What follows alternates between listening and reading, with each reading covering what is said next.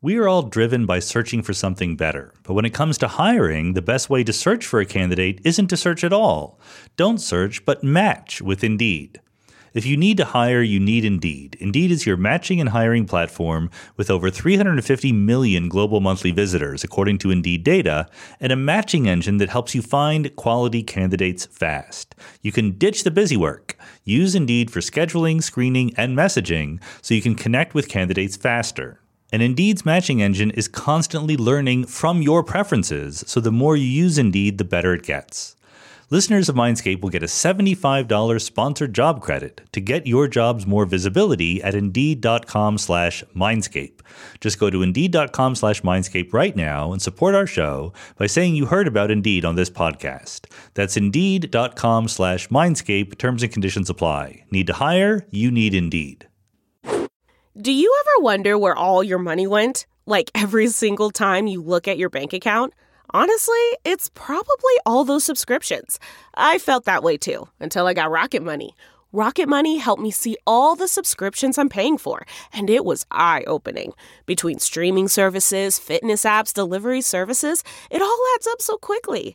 Rocket Money is a personal finance app that finds and cancels your unwanted subscriptions, monitors your spending, and helps lower your bills. Rocket Money has over 5 million users and has helped save its members an average of $720 a year with over 500 million in canceled subscriptions. Stop wasting money on things you don't use. Cancel your unwanted subscriptions by going to rocketmoney.com slash Wondery. That's rocketmoney.com slash Wondery. rocketmoney.com slash Wondery. Hello, everyone. Welcome to the September 2021 Ask Me Anything edition of the Mindscape podcast. I'm your host, Sean Carroll. This episode is being brought to you from the Mindscape mobile podcasting unit, currently located in Boston, Massachusetts, rather than my usual home base of Los Angeles.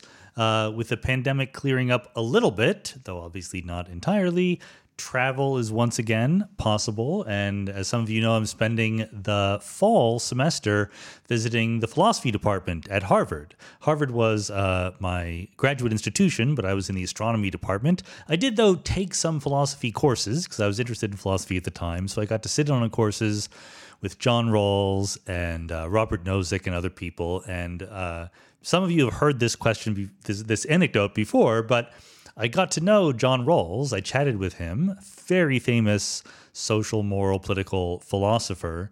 Um, and it turns out that he's really, really interested in physics and cosmology. so, you know, he asked me because he was very fair, right? John Rawls' whole shtick was justice as fairness. And happily, this doesn't always happen, especially with moral philosophers, but John Rawls walked the walk as well as talking the talk. He was a scrupulously fair guy. I remember once uh, walking through Harvard Yard and running into some of my friends who were in the philosophy class and I was just auditing it, and they were taking it for real. So they had just gotten out of the final exam. And I said, uh, So how was it? And they said, You know what? It was very fair.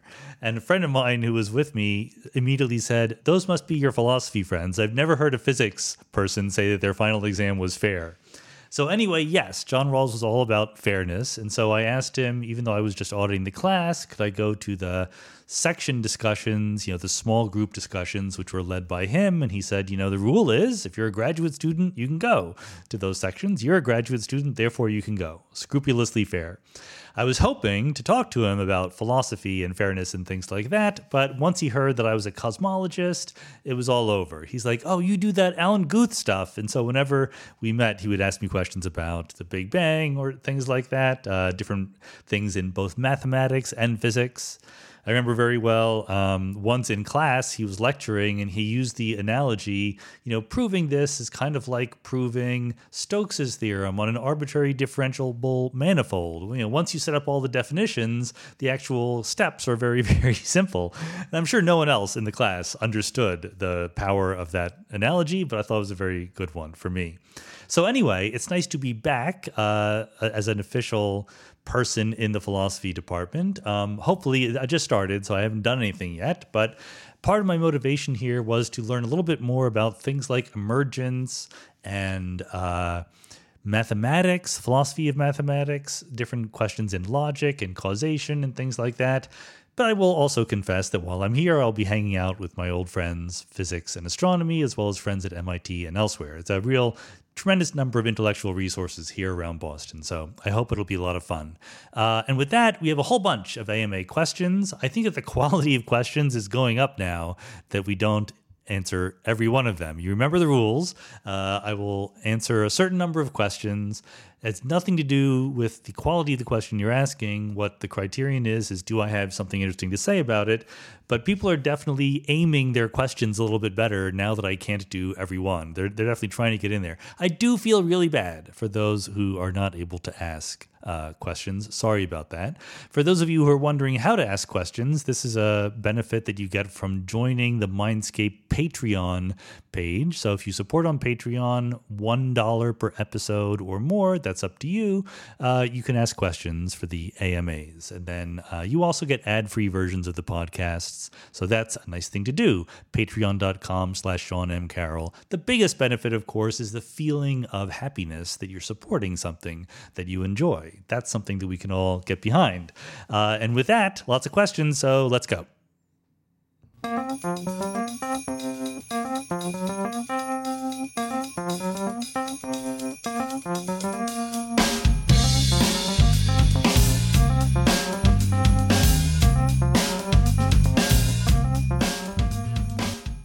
Michael Gordon says During your AIP oral history interview in January, which for those of you who don't know, I did a long interview basically about my career in physics, etc., and that we posted as a bonus podcast episode back in January.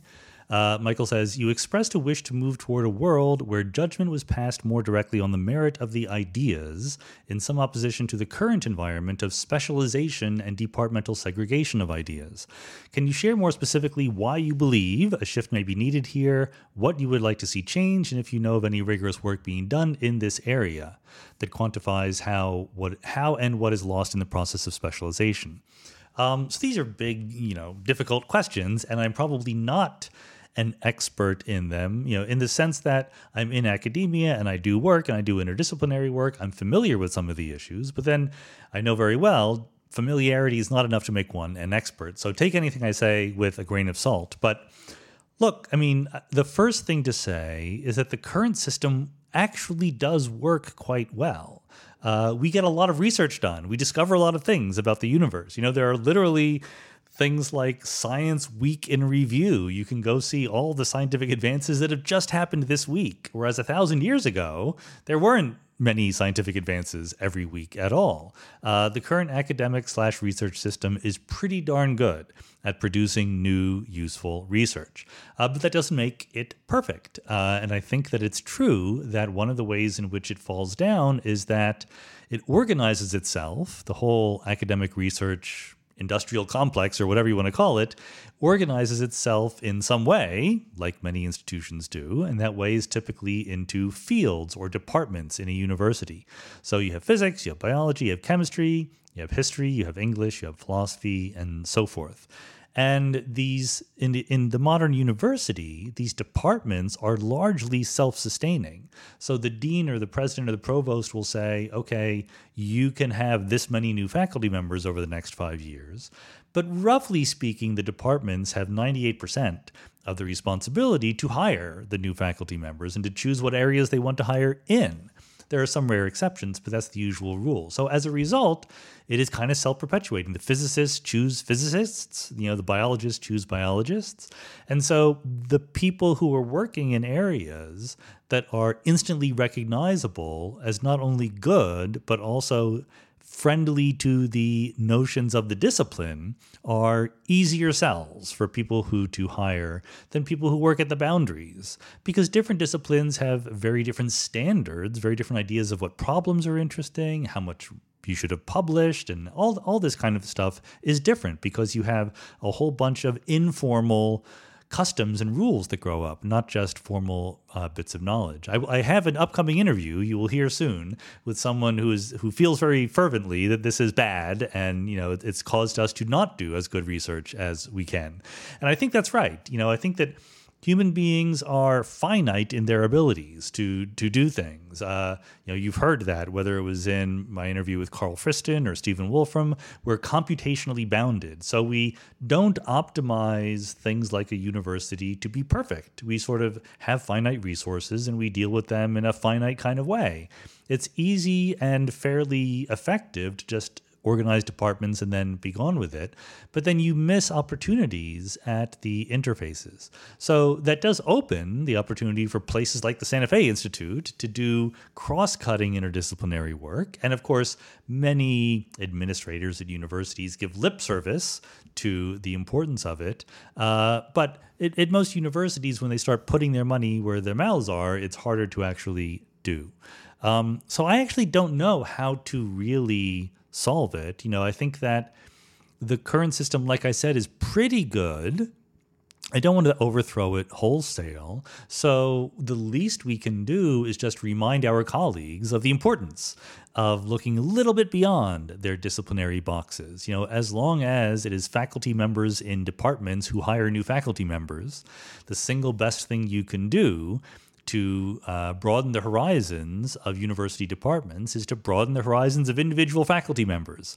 So say that interdisciplinary work is good, but also do good interdisciplinary work, right? If you can point to something and say, look at this result that we got because we were thinking in an interdisciplinary way and you weren't, that's what will really change people's minds. Charlie Schaefer says, from listening to you and reading your books, you suggest that the universe is ultimately understandable to the human mind.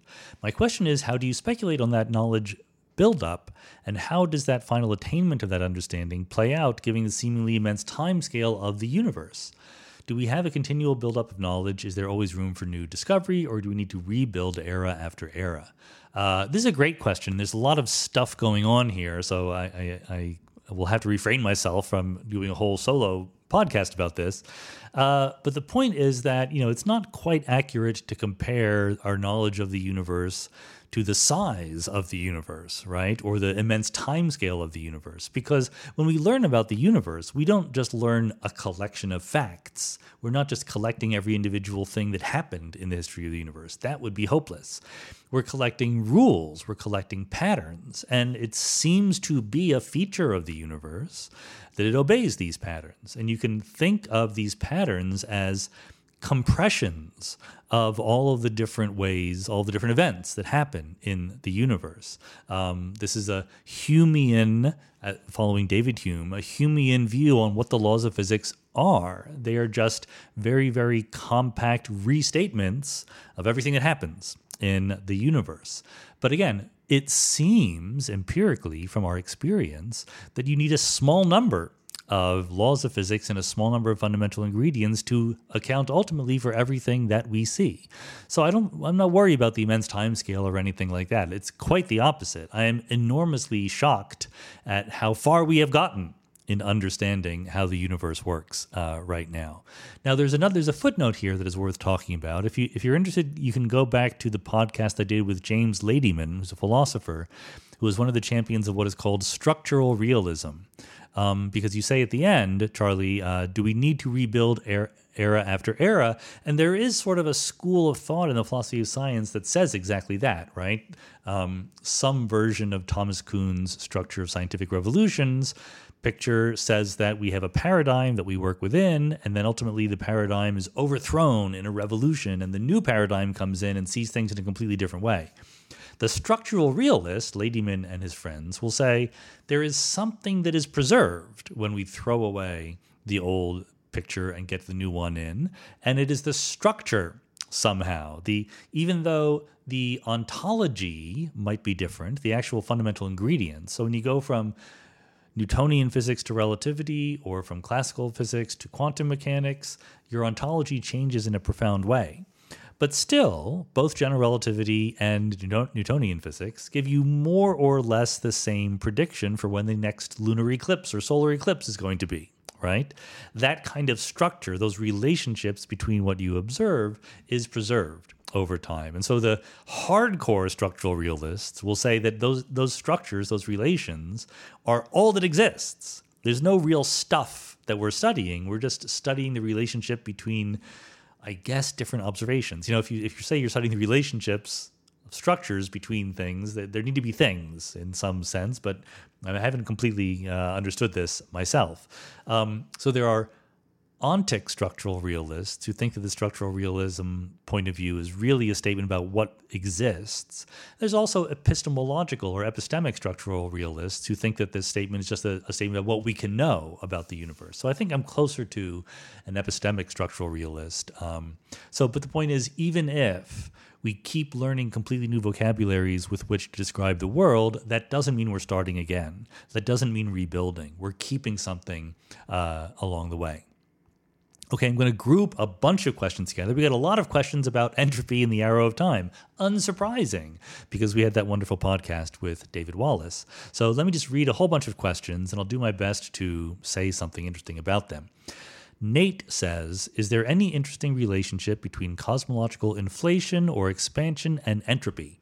In particular, could expansion or inflation be changing the entropy capacity of the universe?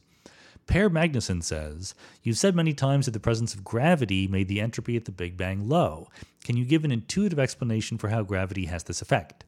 Rainer Glüger says, is entropy not just an epiphenomenon of sufficiently complex systems, and hence not very fundamental?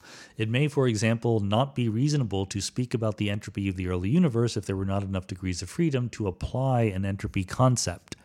John Bergmeier says, when you discuss the early universe having low entropy, how is that possible? I don't have an intu- intuitive idea of what that would look like since all the typical low entropy examples, unmelted ice cube, etc., still have a pretty high entropy and many different possible microstates. Uh, Nate Wadoops says In your conversation with David Wallace, you said, It truly blows my mind that even to this day, the reason why ice cubes melt and don't unmelt has something to do with what was going on 14 billion years ago at the Big Bang. Could you elaborate? I'm well aware that ice cubes do not unmelt, but I'm unaware of how that might stem from something that was going on 14 billion years ago. Okay, let's take these not quite in reverse order, but let's start with uh, Nate Wadoops' question. Uh, I guess there's another Nate, just Nate without a last name, who has the first question. So, because this is the most basic one, what is this relationship of what is happening at the Big Bang to the fact that ice cubes melt but don't unmelt? Uh, it's not that ice cubes don't unmelt that is being explained here. The fact that ice cubes don't unmelt just comes from the fact that an unmelted ice cube is lower entropy, which means there are far fewer ways to arrange water molecules in a glass of water in the form of warm water plus ice cube than there are just every uh, everything is cool water or something like that. Okay, so sitting by itself, it's not going to spontaneously go from a cool glass of water with no ice cube to warm glass of water plus ice cube. So just to emphasize this, the numbers are that we're talking about here are really really big. You know, I think that uh, if you haven't done these calculations yourself, and people say, "Well, this is unlikely," this is going to come up later again when we talk about quantum mechanics over and over again, people say, well, this is unlikely. Physicists say the following thing is unlikely. And you can't help but think, well, so you're saying there's a chance. it's possible. If you're saying it's unlikely, it could be possible, right? Well, yeah, but really, really, really unlikely. If you, you know, converted all the atoms in the universe to ice cubes in glasses of water and waited much, much, much longer than the age of the universe, the chance that any one of those ice cubes would unmelt is very, very, very small, okay, over the whole history of the universe. So it's not something where occasionally it will happen. All right, having said all that, preliminary, um, what is being explained by the Big Bang is that there ever were unmelted ice cubes. That's the mystery. The mystery is not why you go from some configuration like an ice cube in a glass of water and it melts. The mystery is given that there is a cool glass of water, why is it even plausible that there used to be a warm glass of water with an ice cube in it, because that's a much lower entropy state. It's not the easiest way to get to a current configuration that looks like a cool glass of water. And that's what is explained by the Big Bang. The Big Bang itself was a state with very, very low entropy. Uh, in the coarse graining that we human beings use to understand the universe, the state of the degrees of freedom in the early universe was highly, highly special, highly, highly atypical, very, very low entropy. And it's the gradual increasing of the entropy since the Big Bang, which is very natural, right? Uh, that allows us to have ice cubes along the way and watch them melt. If it weren't for that boundary condition at the Big Bang, either, you know, depending on what else you conditionalize on, either there just wouldn't be any ice cubes in the universe, the universe would be in equilibrium, which is just empty space and nothing going on. Or whenever there was an ice cube, the future and the past of that ice cube would look the same, namely a glass of cool water without any ice cube in it. That's the easiest way to get uh, an ice cube, uh, is to just sort of take a glass of cool water and wait it's very, very unlikely it will turn into an ice cube, but it's so many more possible starting points that you still win on the number of starting points there.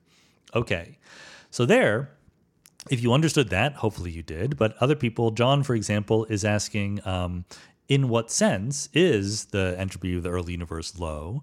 And Nate says, or sorry, Per Magnuson says, um, what does gravity have to do with entropy being low at the Big Bang?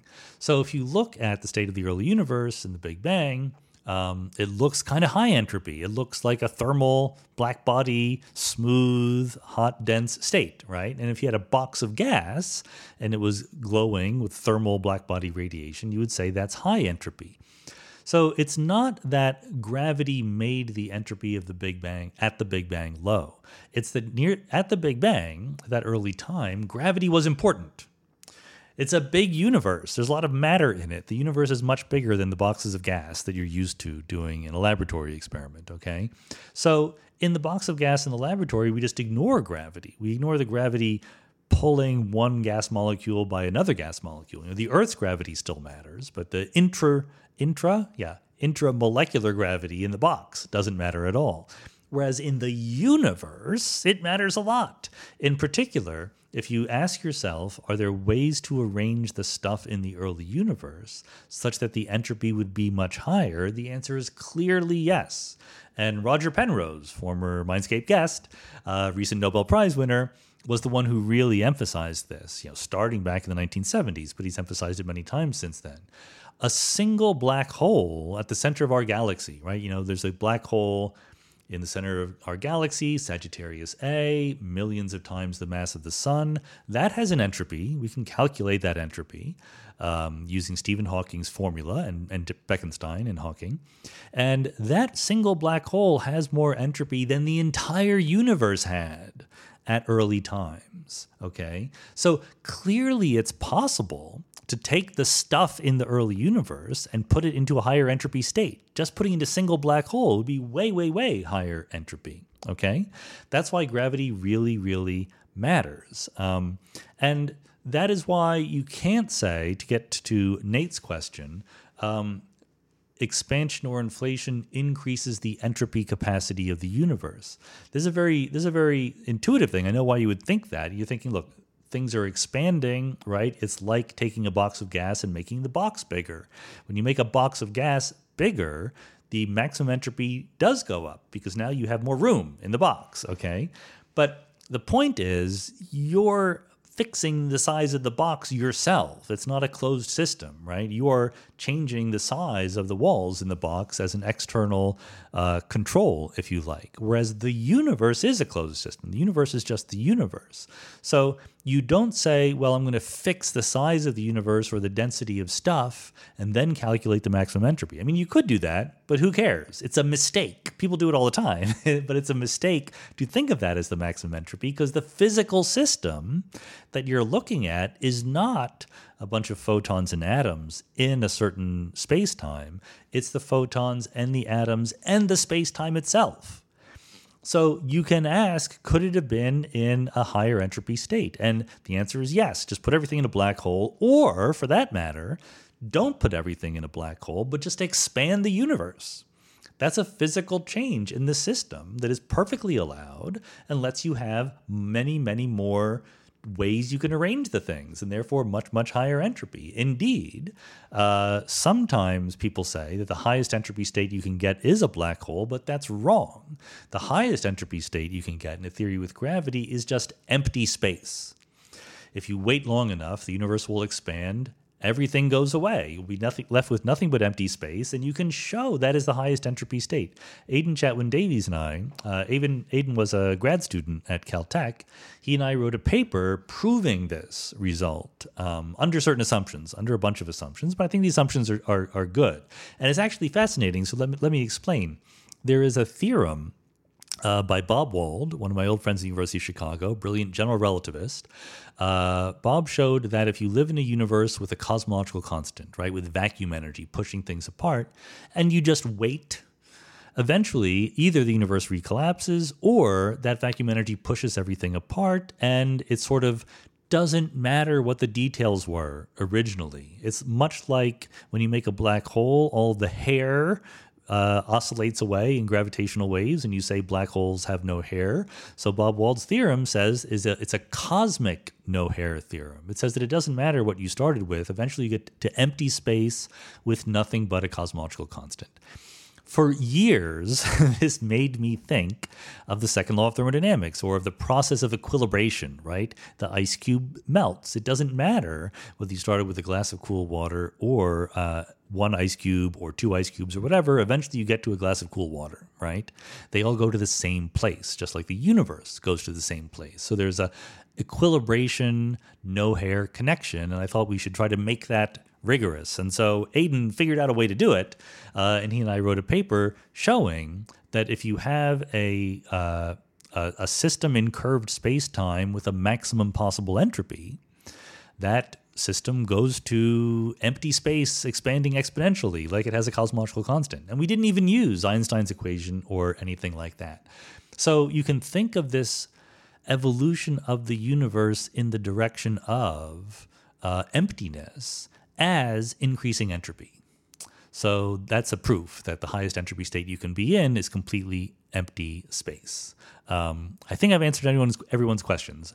Reiner Glurga said, "Oh, is entropy just an epiphenomenon and therefore maybe not applying to the early universe?" Um, you have to be careful what you mean by degrees of freedom. You know, um, the early universe may have been dominated by inflation, by an inflaton field with no particles in it.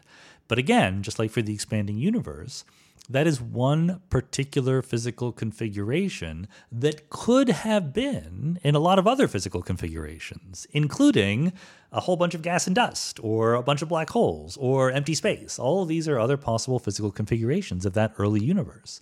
Um, it is not easy to ha- to write down a once and for all formula for what the entropy is in such a situation, but we know it's very, very low. And we have pretty good formulas in certain special cases like black holes and like de Sitter space and things like that. So it is absolutely okay to apply entropy as a concept to the early universe. There are enough degrees of freedom there.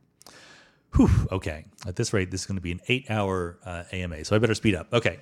Dan O'Neill says, I learned a lot from your podcast with David Wallace. Oh, yeah, it's another entropy question, but slightly different one. I learned a lot from your podcast with David Wallace on the arrow of time, but I'm still confused by how time's arrow relates to what we perceive to be the flow of time. I don't see how Boltzmann's probabilistic interpretation of the second law of thermodynamics explains why we feel that time is something that flows or that we move through. Well, yeah, that's perfectly legit. Didn't be confused about that. These are ongoing research problems. Um, let me explain the basic reason why we think that something like that is the right answer there according to the laws of physics, according to our best current understanding of the universe, time isn't something that flows. That's not a fundamental feature of time. Time's just a label on where you are in the universe, when you are, I should say, in the universe, where you are in space time, if you like. Um, and there's not even any difference between the physics of moving toward the future and the physics of moving toward the past at the fundamental level, at the level of the fundamental laws of physics. The difference between the past and the future comes exclusively because entropy is increasing, or more generally, because the early universe was in a very, very special state. And from that state, the universe is evolving, and that's what gives time its direction. That's where time's arrow comes from. Okay? So if you believe that is the only place the time's arrow comes from, as I do, then any impression we have that time is flowing has to come from there. There's nowhere else for it to come to from. Sorry. Uh, and indeed, you can kind of see how that happens because what you do is you connect the fact that entropy is increasing to other well known features of the arrow of time, like you remember the past and not the future, your causal impact flows toward the future and not the past, etc. It's these aspects of time that give us the feeling that time flows. As human beings, and if, if you haven't listened to it, I encourage you to listen to the uh, podcast episode with Jenann Ismael, because we talked about exactly this. She's the world's expert on, on this. Um, you're constantly carrying with you in your brain uh, memory of what you were just doing and also a prediction for what you're about to be doing next. Um, I talked a little bit about this with David Poeppel also. Um, so it's that comparison of where you are now, when you just were, and where you think you're going to be that gives you this psychological feeling that you're flowing through time. And ultimately, that's because entropy is increasing. That's where that distinction comes from. Anonymous says, Could you talk about any proposed links between gravity and electromagnetism? Um, I'm sorry, Anonymous, that's a little bit too vague for me to give a very explicit answer to, but I wanted to uh, address a little bit for two reasons, or sort of in two different ways. One way is if someone had the idea that somehow magnetism was either part of gravity or the explanation for gravity. Okay, so that is an idea that people have had, and that idea is not correct. they're similar, there's relationships between gravity and magnetism, but they're not the same. Um, Einstein tried very hard to unify gravity and electromagnetism. These days, we think that was a little bit misplaced because he was trying to say, let's ignore the nuclear forces, and you probably can't do that. Um, but gravity and electromagnetism, as we currently understand them, are certainly different but uh, analogous in some sense things. One of the reasons, the biggest reason why they're different at the practical level, is electromagnetism has both positive and negative charges. Whereas gravity only has positive charges. Gravity only ever attracts. One particle only ever attracts another particle, never pushes it away. There's no, there's no negative gravity particles in the universe. And that's crucially, crucially important for the difference between gravity and electromagnetism.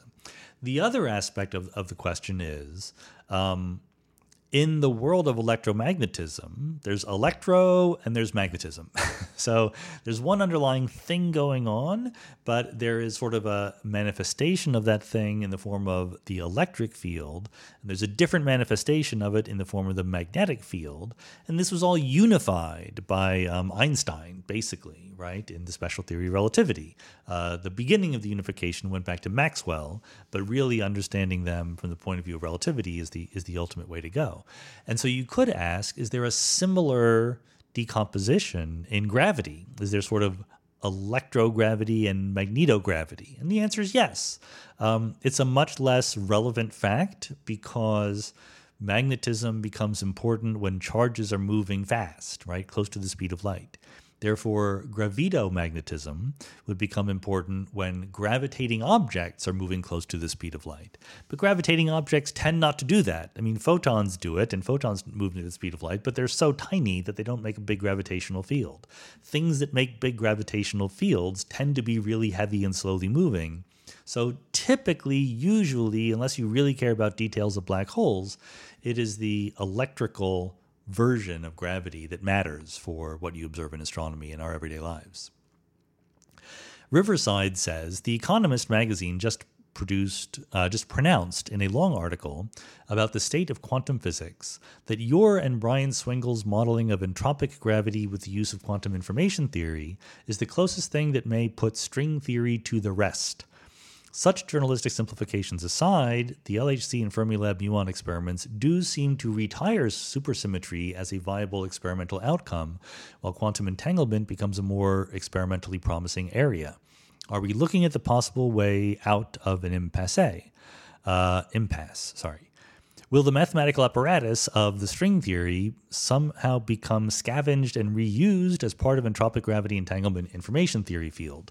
Um, a lot going on here also. Let me try to break things down. Um, so yeah, there's a nice article in The Economist. You need to subscribe to The Economist, but that's okay. Uh, I'm a believer in subscribing to things and supporting journalism. They did a nice article on uh, the state of quantum gravity and how string theory is a little bit stalled, and some of us uh, Brian Swingle was mentioned, are trying to, and I was mentioned, uh, trying to build up quantum gravity from quantum mechanics and quantum information theory. So let me say, by the way, it's not just me and Brian Swingle. Like, just it's even when it's me, it's certainly me and my collaborators, Charles Cao, Spiros Michalakis, uh, Ashmeet Singh, uh, Aidan, who I already mentioned, and a bunch of other people have been involved in this project with me. And then there are other people like um, Steve Giddings, Tom Banks, who have been working on this for a long time also. So it, it, there's a there's a smaller number. It's not like the tidal wave sweeping the world. There's nowhere nearly as many people working on this as there are on more conventional string theory, but we exist. Okay. Um, that's one thing to say. And I'm very optimistic about it. You've heard me say I'm optimistic about it. So, but there's a long way to go. We're not close to a breakthrough, as far as I can tell. Uh, the second thing to say is I'm I'm confused as to why you write LHC and Fermilab muon experiments seem to retire supersymmetry. I think it's exactly the opposite of that. Uh, the recent experiments seem to show anomalies in the behavior of muons, their decays and their coupling to other particles, which could be signatures of supersymmetry. Like we don't know yet. We don't even know if those experiments are going to turn out, if those anomalies are going to turn out to persist over time. Uh, but they certainly don't rule out supersymmetry. Um, third thing is, even if they did, uh, even if they were not related to supersymmetry, even if, even if we just don't find supersymmetry at the electroweak scale, it's still absolutely possible that superstring theory is right. Superstring theory requires supersymmetry to make contact with the physical world but it doesn't require that signatures of supersymmetry are accessible to us experimentally. They could be up at the Planck scale, or they would be complete, completely un, uh, inaccessible. Now, it's true that for many, many years, people have focused their attention on versions of supersymmetry that are experimentally accessible. That's not necessarily because those are the best models. It's because being experimentally accessible is important, and we care about it. And we want to do the experiments, etc. Um, so, uh, as I've said before, the fact that we haven't found supersymmetry at the LHC or elsewhere should lower your credence that supersymmetry is true, and therefore lower your credence that string theory is true. But it might not lower it by a lot. That depends on what your priors are and even some cal- difficult to calculate likelihood functions. Um, okay, finally, um, will the mathematical apparatus of string theory be, become somehow scavenged? Uh, yeah, look, look. On the one, let me emphasize: string theory is not dead. It might still be correct, but more importantly, if even if it were dead, we've learned a lot by doing string theory. You know, all of the stuff on um, ADS CFT and holography and all that stuff grew out of string theorists. Not to mention string theory trying to understand uh, condensed matter systems or strongly coupled nuclear systems or other, other things like that. So the what we've learned from string theory will continue to be useful down the road. Richard Graff says, You convinced me that emergence. Oh, I'm grouping a bunch of questions together here. Emergence is the key to understanding how the quantum world manifests in the macro world we experience. But what is the state of emergence study? Has it coalesced into what could be called a science or math of emergence? Uh, Andre Mirabelli says it seems easy to think about how rules about gliders emerge from rules about grid occupation. That's a reference to John Conway's Game of Life, uh, the cellular automaton that is very famous. And laws about liquidity emerge from laws about molecules. It is harder for me to see how the very existence of particles emerges from laws about the probability amplitude wave for states or particles it is still harder for me to see how the experience of awareness, awareness emerges from material laws. Can you provide some guidance for how to more specifically think about emergence in ways that can make its meaning clearer in these seemingly more powerful senses? John Stout says, I'm grouping four questions together here. So, number three is John Stout says, Emergence. Can you explain this to me in more detail? Uh, it is difficult to grasp how to label one or another effect as emergent. Um, basically, it's a similar question to what Andre just said.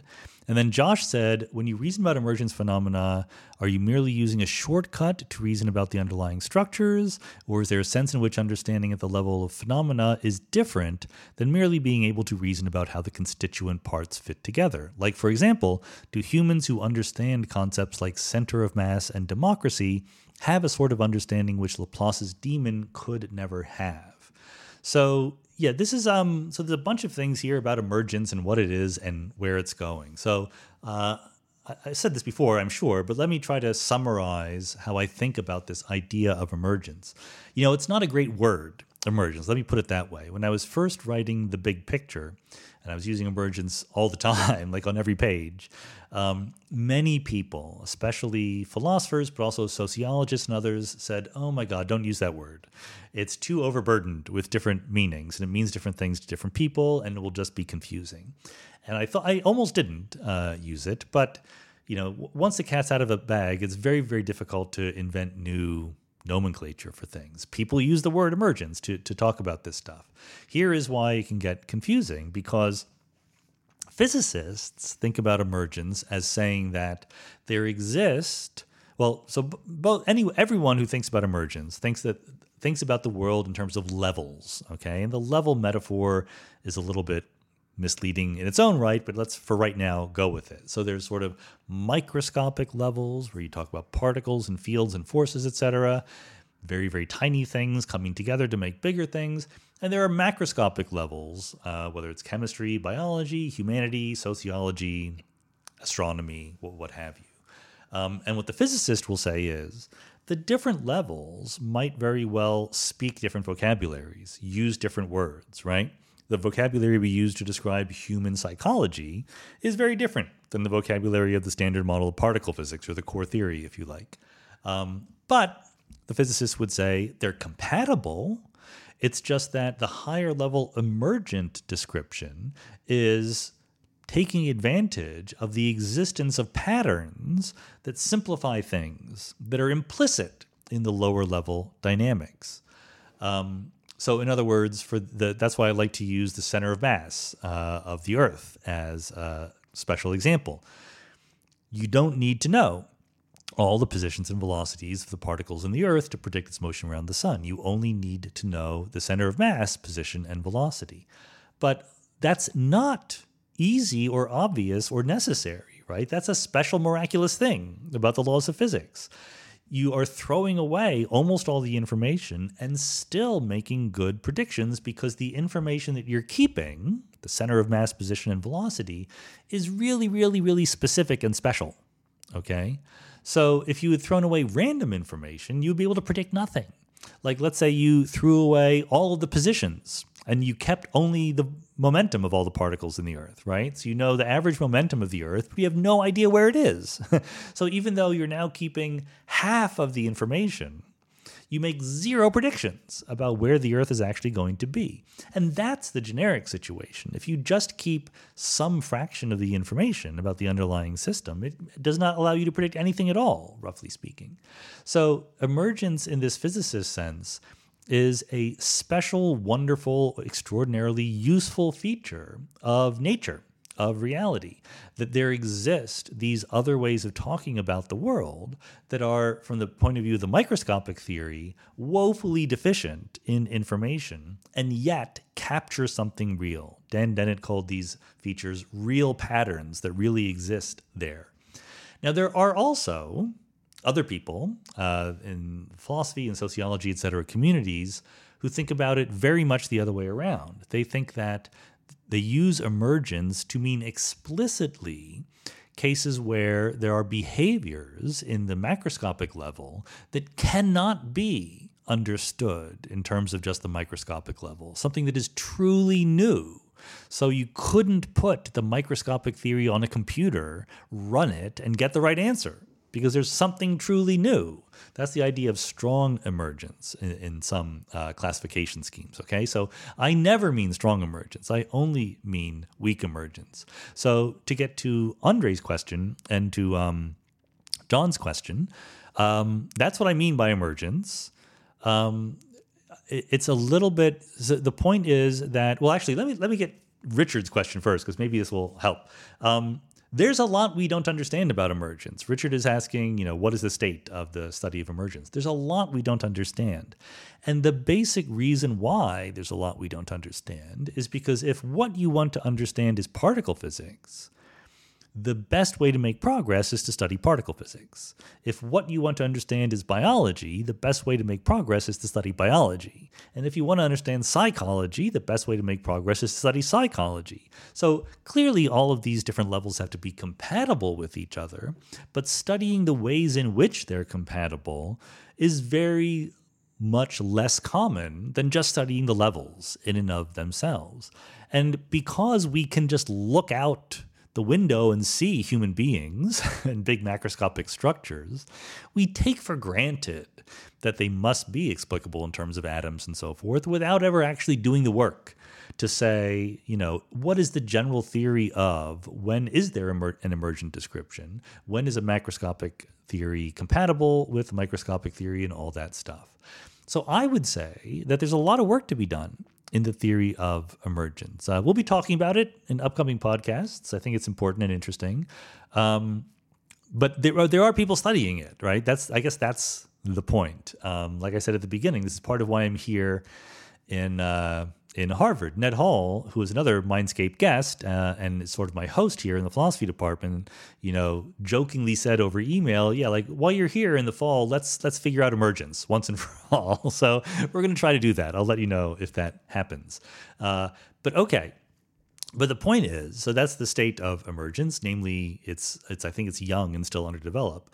Um, but this fact that we can cheat by seeing the higher levels immediately, or in so just using our eyes rather than always starting with the lower level and deriving the higher level, uh, means on the one hand we can talk about different levels without understanding emergence very well, but also it mean it makes the phenomenon of emergence sometimes hard to understand because there's part of us, especially if we know about examples like fluid mechanics, right? Like fluid mechanics emerges from atoms and molecules. There, we can derive fluid mechanics from atoms and molecules. You can literally go from the microscopic theory to the macroscopic one, or the uh, center of mass uh, motion of the Earth. You can derive that. Isaac Newton did it. Um, Whereas, so so that gives you the impression that what emergence is about, or what the study or use of emergence is about, should be somehow deriving the higher levels from the lower levels, and that might be arbitrarily hard. You know, the levels need to be consistent, but it might be effectively impossible to derive them. That doesn't mean that it, it couldn't be done, but we human beings can't do it, or something like that. And as a result, the emergent levels can involve concepts and vocabularies that are entirely different from the concepts and vocabularies at lower levels. That's even a little bit true even for liquids, right? For fluid mechanics. I mean, we, we talk about temperature and pressure and density, when we talk about fluids, none of those rules is there. None of those words uh, is there at the level of atoms, individual atoms and molecules. And so we don't make a big fuss about it because we're so used to it. But it's exactly the same for uh, classical particles emerging out of quantum mechanics or for humans and their psychological properties emerging out of biology and ultimately from physics. It don't think about a direct route from the microscopic theory to the macroscopic theory. Think about both theories existing and as a research program, find the connections between them. That's a, a better way of thinking about how emergence actually works. Finally, Josh uh, asks a very good question. You know, would does emergence give us human beings some insight and understanding that Laplace's demon wouldn't have? After all, Laplace's demon knows where all the particles are, all their positions, all their velocities, and can predict where they're going to be in the future. Uh, so, is there some sense in which Laplace's demon knows everything, but only at the microscopic level? You know, I don't want to speak for Laplace's demon. I don't know what Laplace's demon knows and doesn't know, um, but I know what you mean. Um, the reason why I said I don't want to speak for Laplace's demon is I don't think that the thought experiment is perfectly well defined. Like no one has ever agreed on exactly what you know capacities and abilities Laplace's demon has. So I could easily imagine Laplace's demon just knowing the microscopic laws, right? Just knowing the most comprehensive fundamental level of reality and not realizing that there were these simplifications. I mean, after all, if you have the exact solution in your head, who cares about the simplifications, right? Um, but I can also imagine a version of Laplace's demon that understood not just the microscopic level, but every possible level of the emergent descriptions of reality. So I don't know. You know, I think that those are different versions of Laplace's demon, but none is uh, the right one or the wrong one. What if in 2024 you got a little bit better every day? When you're learning a new language with Babbel, that's exactly what's happening. And if Babbel can help you start speaking a new language in just 3 weeks, imagine what you could do in a full year. Babbel is the science-backed language learning app that actually works. Babbel's quick 10-minute lessons are handcrafted by over 200 language experts to help you start speaking a new language in as little as 3 weeks. What I like about Babbel is its practicality. It's about talking to real people, ordering food, asking directions. You will put it to use. And here's a special limited time deal for our listeners. Right now, get 55% off your Babbel subscription, but only for our listeners at babbel.com slash mindscape. Get 55% off at babbel.com slash mindscape. That's spelled B-A-B-B-E-L dot com slash mindscape. Rules and restrictions may apply. Okay. Spoonly Orange says, if a particle is a wave in a quantum field, does it also exert a force on the surrounding field towards the center of the wave? For example, a standing wave on a string held between two clamps exerts a force on the clamps toward the center of the wave. Um, yes, it can. They can, right? Um, in fact, there's a very famous phenomenon called the Casimir effect, which is exactly this. Um, you don't even need particles. You can just have waves, the quantum fields in the vacuum. And what you say is that if you imagine two parallel plates that are perfectly conducting, right? So what that means is uh, if the if the plate conducts electricity perfectly, it's a superconductor, then electric and magnetic fields cannot penetrate. Well, electric fields cannot penetrate inside. So it cuts off the different wave modes that you can have in the space in between the two plates. And it turns out that the existence of some modes of the quantum fields, but not others, in between the plates, exerts a force on them. I don't want to say it pulls because sometimes it pushes. it depends on whether the fields are bosons or fermions. Uh, but this is something which you can actually test experimentally. And then there are philosophical arguments about whether it's really the vacuum modes or whatever. But I think the most straightforward way of thinking about it is exactly that. So, in that sense, yes. Douglas Albrecht says, Would you mind providing an explanation of what energy is, especially as it relates to the quantum? Is it mass? Is it field frequency? Is it momentum? In its essence, what is energy? Uh, so it's none of those things. energy. I think the right way to think about energy, it doesn't even matter quantum versus classical. Energy is a property.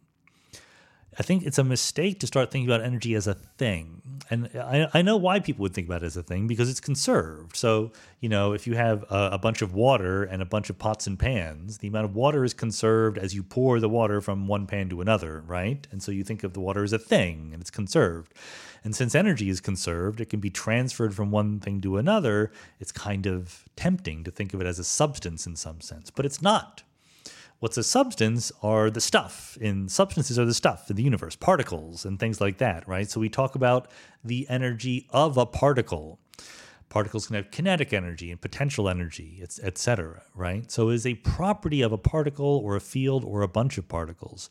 And what property is it? You know, it's the property that is conserved because the laws of physics are invariant under time translations. This was the uh, this is Noether's theorem. Emmy Noether uh, was the mathematician who proved that when there is a symmetry of nature, there's an associated conservation law. And the laws of physics have a symmetry, namely, they're the same laws at every moment in time. There is no force outside the universe twiddling a knob, changing the value of the fine structure constant or the mass of the electron or anything like that. Um, these are constants of nature, at least within our observable universe. And so, because of that, symmetry, because of time translation invariance, there is a conserved quantity, and it's the energy. That's what it is. And now, if that's too abstract for you, then the, all you have to do is say, well, give me a physical system that you define very carefully, and I can figure out what the energy is. If it's a ball rolling down a hill, there's a kinetic energy and a potential energy, etc. That's the formula I would use to calculate that property that the ball has, and that is what energy is. Jeffrey Siegel says, I seem to recall in a previous AMA that you mentioned that most of the expansion of the universe is occurring between galaxies with dark matter appearing mainly between galaxies. I got the impression this is not simply because galaxies are flying off in many directions, but rather that space is indeed expanding between the galaxies. If that is correct, is there a theoretical reason for space to be selectively expanding between galaxies? So I want to get rid of the phrase dark matter that, that somehow appeared in the middle of that uh, question. That has nothing to do with dark matter. There's more dark matter in the galaxies than in between the galaxies. There's some dark matter in between galaxies, but it, it collapses and, and concentrates just like ordinary matter does in galaxies and clusters of galaxies. Um, is there a reason for space to be expanding between the galaxies? Yes, but it's kind of the other way around. It's not that space expands between the galaxies. It's that inside galaxies, space isn't expanding anymore. Okay. In the early universe, where there were no galaxies, everything was more or less smoothly distributed. Everything was expanding. Space was just expanding. But there were regions where there was a little bit more matter than elsewhere, a little bit more gravity, and that gravity pulled things together. And once the matter sort of stops moving apart, and the overall local gravitational pull starts pulling them together, at that point, it is no longer meaningful to say that the expansion of the universe is having any effect whatsoever inside that region of space. So I think that the better way of thinking of it is space is expanding everywhere except where there is a galaxy or some other concentration of matter. And now for something completely different, we have uh, I'm going to group two questions together about relationship advice relationship advice, something again that I'm not an expert on, but do have experience with, so why not? Uh, Casey Mahone asks, How can you tell whether a relationship is worth fighting for? And Michelle, to group it together, says, What is your advice for dealing with people who are condescending and self important? I don't, by grouping these together, mean to imply that Casey's relationship is with someone who is condescending and self important, but there are certain commonalities between these two questions. And, you know, again, I'm not in any sense uh, qualified to give empirically evidence based answers to these questions, but my own personal impression is that if I've learned anything about people in the context of relationships, is that people don't change that much that quickly. I do think people can change. People certainly do change. People, when they're 50 years old, are not the same as when they were 20 years when they were five. It's just obvious that people change but there are certain commonalities and major changes, the kinds of which would have a large impact on a close personal relationship, are rare.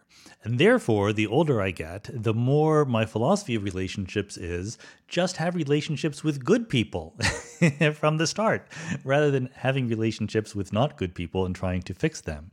So, the relevance of this uh, observation to Casey's question How do you tell whether a relationship is worth fighting for? I mean, part of me wants to say almost never. It depends on exactly what kind of situation you're in, but you know, and what you mean by fighting for the relationship. Do you mean someone wants to leave you and you're going to fight to keep them? You're going to sort of try to convince them that it's right?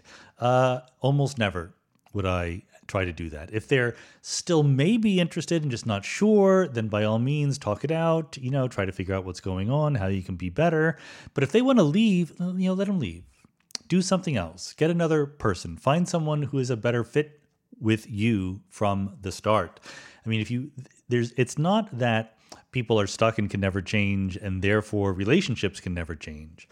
But but rather than fighting for the relationship or trying to change the other person, it seems to be me to be much more fruitful to try to look inside yourself and ask what is it about you that is not making this work? What is it that you can improve? Changing yourself is really, really hard, but it's much easier, easier than changing other people.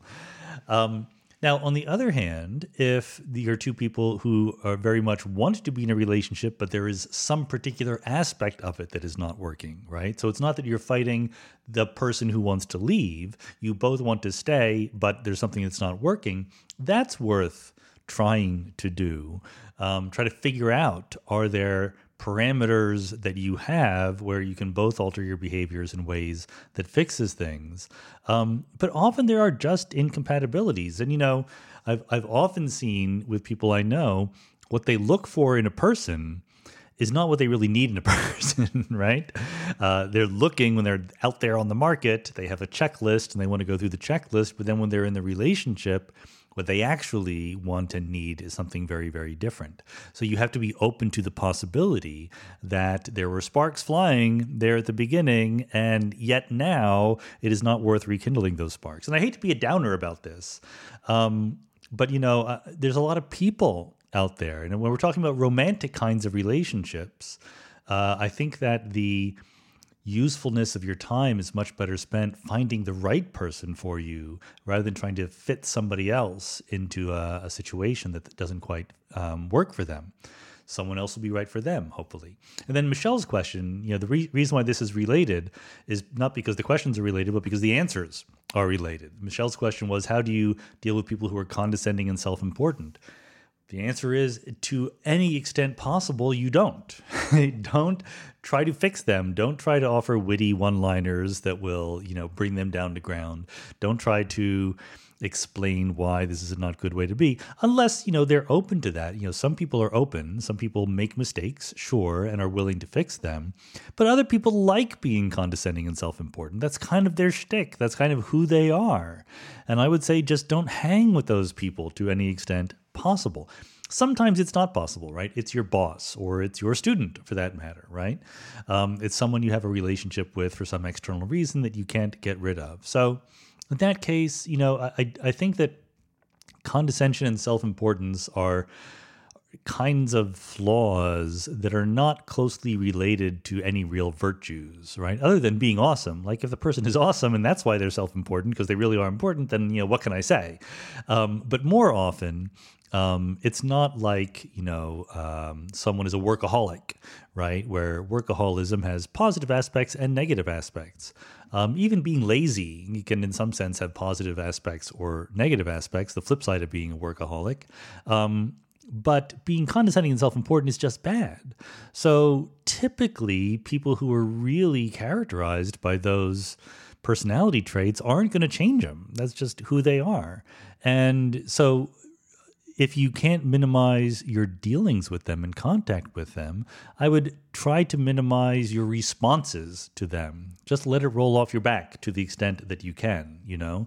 Um, Twitter is a great uh, training ground for this. If you can ignore people who are saying dumb things on Twitter, condescending and self important things, for example, uh, then you could ignore them anywhere because your, your real life barriers to trying to strike back uh, are much greater than they are on the internet for whatever reason. I don't know. So I don't think I don't know whether Michelle or Casey whether that my advice in either one of those cases is very actionable and and helpful to you, but it's my attitude. You know, again, as I as I get older, as I've seen things, I've lived my life, life's too short, man.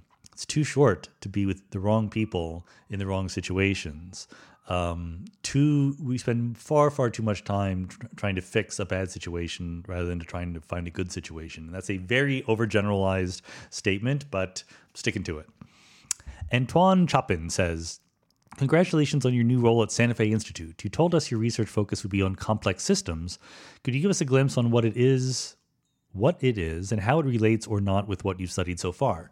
So I should have maybe I could have grouped this with the emergence question actually because that's the basic question. Um, you know, complex systems is itself a pretty broad field. If you go to Santa Fe, one of the great things about the institute is there'll be archaeologists, there'll be economists, there'll be physicists, there'll be computer scientists, there'll be philosophers. It's a, an enormous range of traditional disciplines that have something to do with complexity in some way. And so Likewise, you know, the field of complex systems is itself very, very big. Um, so my specific kinds of interests within complex systems uh, are the sort of general structural questions, the the quasi philosophical questions. So just like within physics, I'm much more interested in general principles than in specific physical systems, you know, this or that particle or planet or material or whatever. Within complex systems, I'm much less interested in this or that complex systems and in rules by which we can somehow find commonalities between very, very different kinds of complex systems.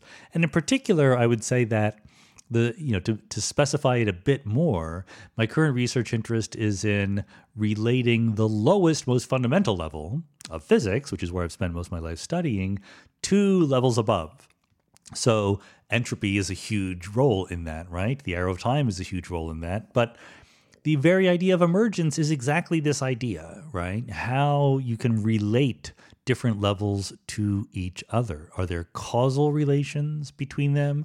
Are there supervenient or entailment relations between them?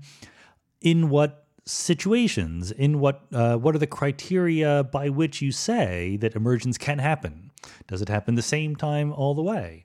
Um, when you go from small numbers of particles to large numbers of particles, sometimes there are emergent phenomena, sometimes there are not. Sometimes those phenomena are complex and sometimes they're not. You know, like a bucket of water has a lot of particles in it, but it's not complex all by itself. So, what's the difference? What are the criteria you need to say that something is complex and, and how will operate? And there, once you have those things, can you use them to say things like, how are economies similar to the nervous system or to the internet or something like that? The, that's the kind of thing at the very broadest scale that I would be interested in. Okay, so I'm going to group together. There's a whole bunch of questions on decoherence. Maybe this is just random quantum fluctuation, or maybe it's because of the David Wallace podcast, but a uh, bunch of questions. So Joseph Dundee says, What is the relationship between decoherence and measurement? They seem almost like the same thing to me. Marco Tauser says, as I understand it, decoherence can be thought of as due to the leaking of information from a system to its environment. This is why Schrodinger's sleepy wakey cat is already decohered long before we open the box. The information about the cat leaks through the walls of the box within a microsecond of when the superposition is first established. My question is can there conceivably be anything that we can make the box out of so that the information doesn't leak out? Does nature allow decoherence shields? Um, Bill Warner says, "Can you help me understand decoherence?" that's a that's a very basic question. I can't picture a diagram for it in either Copenhagen or many worlds. Benjamin Barbrell says, "My question is about the measurement problem in quantum mechanics. This problem arises from trying to find the boundary between classical and quantum behaviors. I understand that decoherence essentially solves this problem. Am I right to put it like this?" How complete is our understanding of decoherence? Is it still the object of theoretical or experimental research? So, there's a couple things going on here, as usual as a phenomenon, decoherence is pretty well understood. It is, uh, I mean, there are details about when it happens, how it happens, how you can avoid it, how quickly it happens. Those are all good te- technical questions, but the idea is pretty solid. Namely, uh, you often, very, very, very often find yourself in quantum mechanics in a situation where you have a system of interest, cat, an atom, spin, whatever, and you have an environment. You have the whole rest of the world. And of course, even in classical physics, you had an environment. But the difference is, in classical physics, you could go to a regime where the environment didn't matter, where you did, in fact, shield it off, as Marco suggests. Um, you know, if, if I'm standing here and I'm being bombarded by photons, if you turn off the lights in the room and I'm not being bombarded by photons, I don't change that much in any particular way. Whereas in quantum mechanics, the environment becomes entangled with you very quickly. So you just you can't uh, not include the environment. And that process of becoming entangled with the environment is what decoherence is. So you basically say, I have the system, I have literally everything else in the universe. And I say, does the system stay unentangled with everything else or does it become entangled? If it becomes entangled, that's decoherence. If it does not become entangled, it's coherent. That's the maintenance of quantum coherence.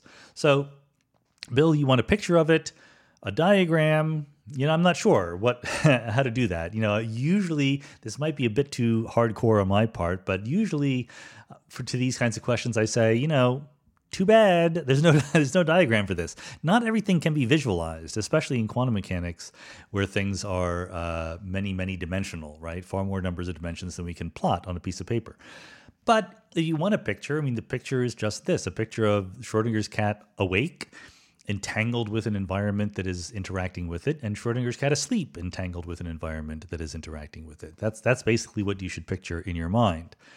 What is the relationship of this to measurement? Oh, actually, let, let me first um, answer the other questions. Uh, Marco says, "Can you shield decoherence?" Well, yes and no. Um, you can't shield decoherence for a macroscopic system in the real world. The cat in the box is a system, but the photons and air molecules in the box count as the environment. It's not only the environment outside the box. In fact, usually when I say that decoherence happens long before you open the box, I'm thinking about the parts of the environment inside the box, okay, that are going on. Having said that, if you wanted to be more general about it, and just ask the question can you shield one kind of system from becoming entangled with another? Yes. I mean, this is the job of quantum computer builders because to do a quantum computation, you need multiple qubits which entangle with each other, but not with the rest of the world. You want to shield them from decoherence. That's exactly what you want to do. So you make everything very, very cold. You know, it's it's harder than you think because you can say turn off the light so there's no photons, but at room temperature, everything around you is glowing. If you put on your infrared goggles, you'd see there's actually lots of photons in the room. There are radio waves and things like that also.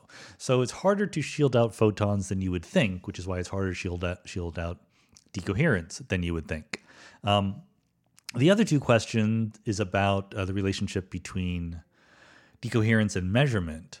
Uh, the reason why the relationship is fuzzy is because the word measurement is fuzzy. The word decoherence is not fuzzy. We know what decoherence is, but measurement is something where we say we know it when we see it, like I've measured something. But what is actually physically happening during the act of measurement will be different depending on your favorite interpretation of quantum mechanics. So, because your favorite interpretation is obviously the Everett interpretation, there's a very, very close relationship between decoherence and measurement. But in other interpretations, it might not be. So, if there were no other interpretations of quantum mechanics and Everett were just accepted as correct, then there would be um, a very close relationship. Basically, what we think of as human measurement is just one of uh, one subset of the larger numbers of things that can happen where a system becomes decoherent and you might as well call all of them measurements it's different than interactions i think maybe someone else asked about the relationship between measurement and interaction.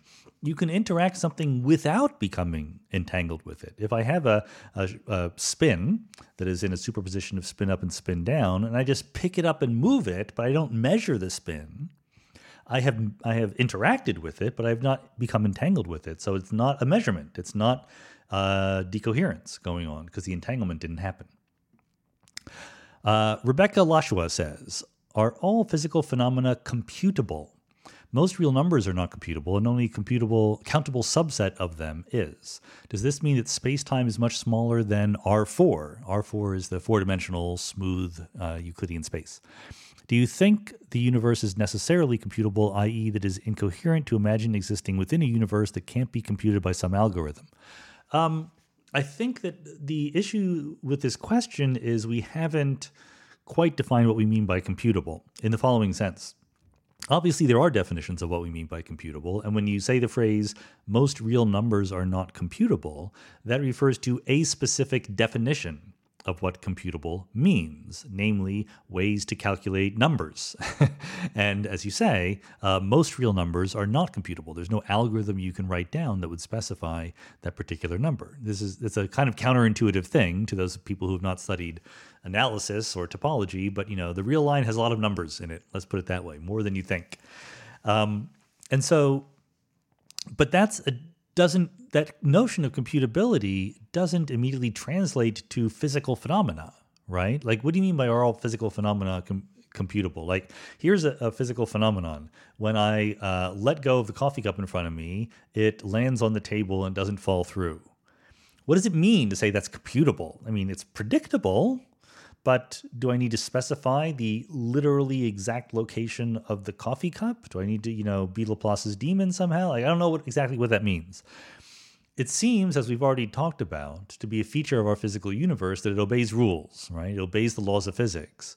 So, in that sense, it's computable. Um, but the thing that is computing it is the world. So the world itself can be thought of in some sense as a computer, going from one moment of time to the next.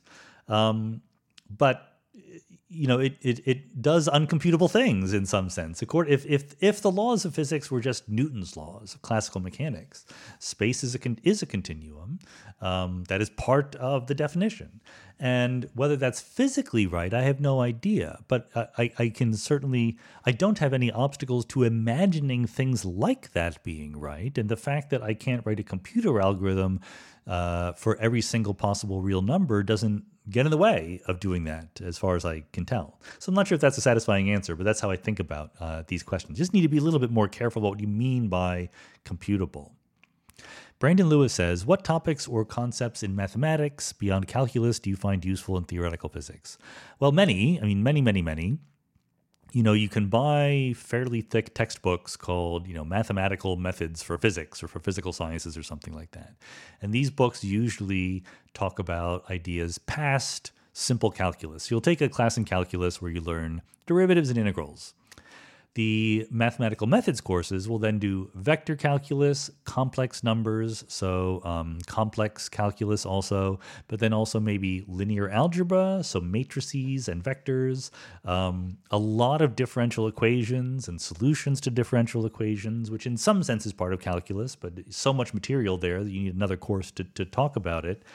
Um, and then a tremendous amount on transforms of functions, right? Fourier transforms, Laplace transforms turning data in one space, like position space, into data in another space, like momentum space or frequency space, and things like that. So the, the grab bag of different techniques.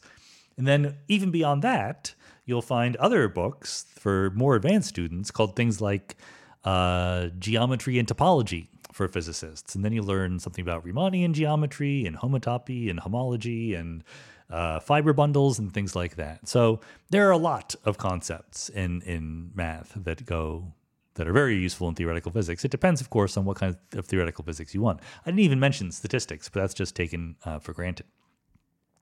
Vincent Ohm says, Will we ever be able to understand the nature of consciousness, do you think? What is the likely road toward this understanding?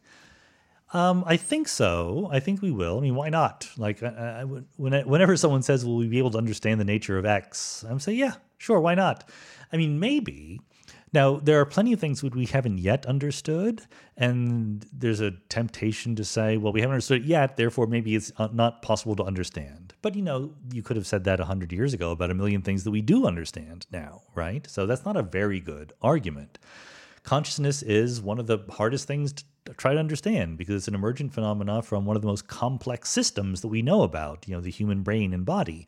Um, so the fact that we don't understand it yet is the least surprising thing in the world. What is a likely road toward this understanding? You know, doing neuroscience mostly, some combination of neuroscience and philosophy and psychology. But you know, I can't be more specific than that because number one, I'm not a neuroscientist, but number two, it's in the nature of science to not know exactly what steps you should take to get to the answer you're looking for. You just got to take steps and try things and guess and see uh, what works. Brandon Lewis says, the phrase shut up and calculate comes from comes up from time to time in discussions related to theoretical physics. What sort of calculations are usually being alluded to when this phrase is invoked? So this phrase was invented by David Mermin, who is a physicist at Cornell, uh, when he was trying to characterize a certain attitude that some people have, not him, but some other people have toward quantum mechanics. You know, some people like me and like David Mermin really want to understand the foundations of quantum mechanics in a deep way. Sometimes we even end up talking to philosophers about it. Other people say, look, we can use quantum mechanics just fine we can predict the lifetime of the neutron or the scattering rate of something or the temperature, high temperature superconductivity phase transition or something like that using the rules of quantum mechanics. And to do that, you need to do a calculation right? There's some integral, you calculate the amplitude of some possibility, you square that amplitude to get the probability, right? That's what you calculate in quantum mechanics. Those are the kinds of calculations that are being talked about. So it would depend on the specific system you're studying, but it's just typical physics calculations. Sid Huff says, in a previous podcast, you briefly, briefly mentioned the book Quiet by Susan Cain about introversion and the challenges often faced by introverts. So, are you an introvert? And if so, how do you think this trait has affected your professional career, research, teaching, etc.? So, I think I am. Uh, to be, I'll be very uh, uh, to be fair, to be honest, two things. Number one, I haven't read Susan Cain's book. Uh, I've read a little bit of it, and I've read like you know excerpts and heard people talk about it, so I'm familiar with the basic idea. But I haven't read it. And as a book writer myself, I know better than to mischaracterize what is in other people's books. Um, and secondly, second caveat is uh, there's research beyond what she wrote about uh, in the field of introversion and extroversion, and controversies about that research, and I'm not familiar with that either. So rather than trying to be too careful about the definition of introvert, the one insight that a lot of people really uh, appreciated uh, from that discussion, and I don't even know if it was original to her or she was quoting somebody else, but the idea that rather than thinking of introverts as shy people um, or antisocial people, you can think of introversions as people who uh, it costs energy for them to interact with others. Whereas extroverts actually gain energy. You know, if they're interacting with others, you know, they get excited and it juices them up. And if they're left by themselves, they kind of sort of get antsy and, and uncomfortable. Whereas introverts need to recharge. Um, they need to be alone and have their alone time. And then, in the right circumstances, they can go out and interact with other people. I'm not sure if that's now the accepted definition of introversion, but that's that's the uh, takeaway that I had from the discussion around that book. And by that definition, I'm absolutely an introvert. You know, I absolutely need to be uh, alone to recharge. I'm not someone who, like, so after I give a talk, if I give a public talk or whatever, um, I would really just like to go back to my hotel room or whatever it is and have some me time. I'm not out there to party afterward. I'm exhausted usually afterward. It's I can do it. I can do small talk at parties. I can uh, talk pleasantly to people I don't know. Uh, I can give lectures. I can talk on TV. I can have a podcast. I can do all those things, but it wears me out, right? So I don't know if that counts as being an introvert. Then yes, I am uh, introverted in that sense. Uh, how's it affected my professional career? You know, I'm surrounded by fellow introverts, so it hasn't affected it that much at all. You know, there are people who within academia or within physics or within science uh, take more and less pleasure out of teaching and outreach and giving talks and things like that. Um, and I like giving talks a lot. I, mean, I have a podcast. Come on, it's pretty obvious that I like interacting with other people a lot. Um, but I, I didn't start out being any good at it. I wasn't, you know, a natural or anything like that. I was terrible at it when I first started uh, many, many years ago, and I have worked to get better at it. And there's a lot of people in academia who just don't bother to work to get better at it, so they remain not very good for their whole lives. So I think a lot of people in academia are natural introverts, but um, some of them have gotten very, very good at interacting with large groups of people, or maybe even small groups of people. Moshe Feder says, this goes back to an editorial conference I had with a new author over a decade ago. We were talking about future projects, and he described a science fantasy novel he'd done a little work on. It involved two inhabited planets, or maybe a planet and its large moon, that powerful sorcery had brought gently together until they nearly touched, just a few miles apart. My question for you is what would happen if the magic failed, or was turned off, and normal physics restored? Obviously, the two bodies would immediately close the small distance between them, but then what? So, um, two pieces of bad news for you. One is they would not immediately close the small distance between them. It depends on how they're moving, right? If the two bodies are revolving around each other in a common orbit around their center of mass, then you know in some idealization where we forget about tides and friction and things like that they would if they were doing it at the right speed they would stay exactly at that distance between them just like the earth and the moon stayed roughly the same distance not exactly, because the moon uh, and the Earth both rotate as well as revolving around each other, and there are tidal friction forces that actually gradually pull them apart. So, if the two planets were not tidally locked with each other, then they would probably gradually uh, drift apart, actually. Of course, if they were not revolving around each other, if they were not moving, they would just smash into each other and everything would, uh, everyone would die, I guess, if they were living on the planets. That would be bad. Um, the other piece of bad news is that the novel has already been written.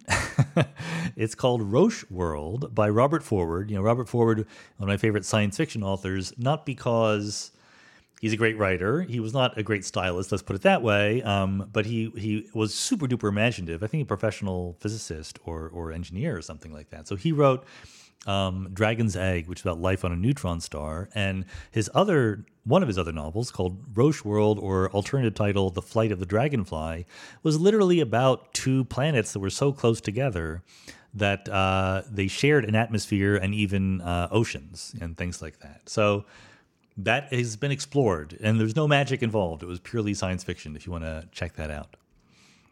Thies Janssen says, Could you play devil's advocate and explain why interpretations other than the Everettian interpretation exist? Well, there's two aspects here. One is, you know, the psychological aspects of people just not liking the Everett interpretation. Okay, so that might mean they don't like the idea that there are a lot of other worlds, or they don't like that the existence of these other worlds is unobservable to them, uh, or something like that. It just rubs them the wrong way. You know, I think it, those are real. You know, it's very far from our experience, and it's not even completely irrational to say that a scientific theory that claims that the real nature of reality is very, very different in its fundamental essence than our everyday experience should be treated skeptically, right? I mean, I think that it's okay to start your scientific theorizing close to the phenomena that you observe. And I think there's good reasons to, in the case of quantum mechanics, go far beyond them, but it's okay to start there and to be skeptical of, of ones that go far beyond it.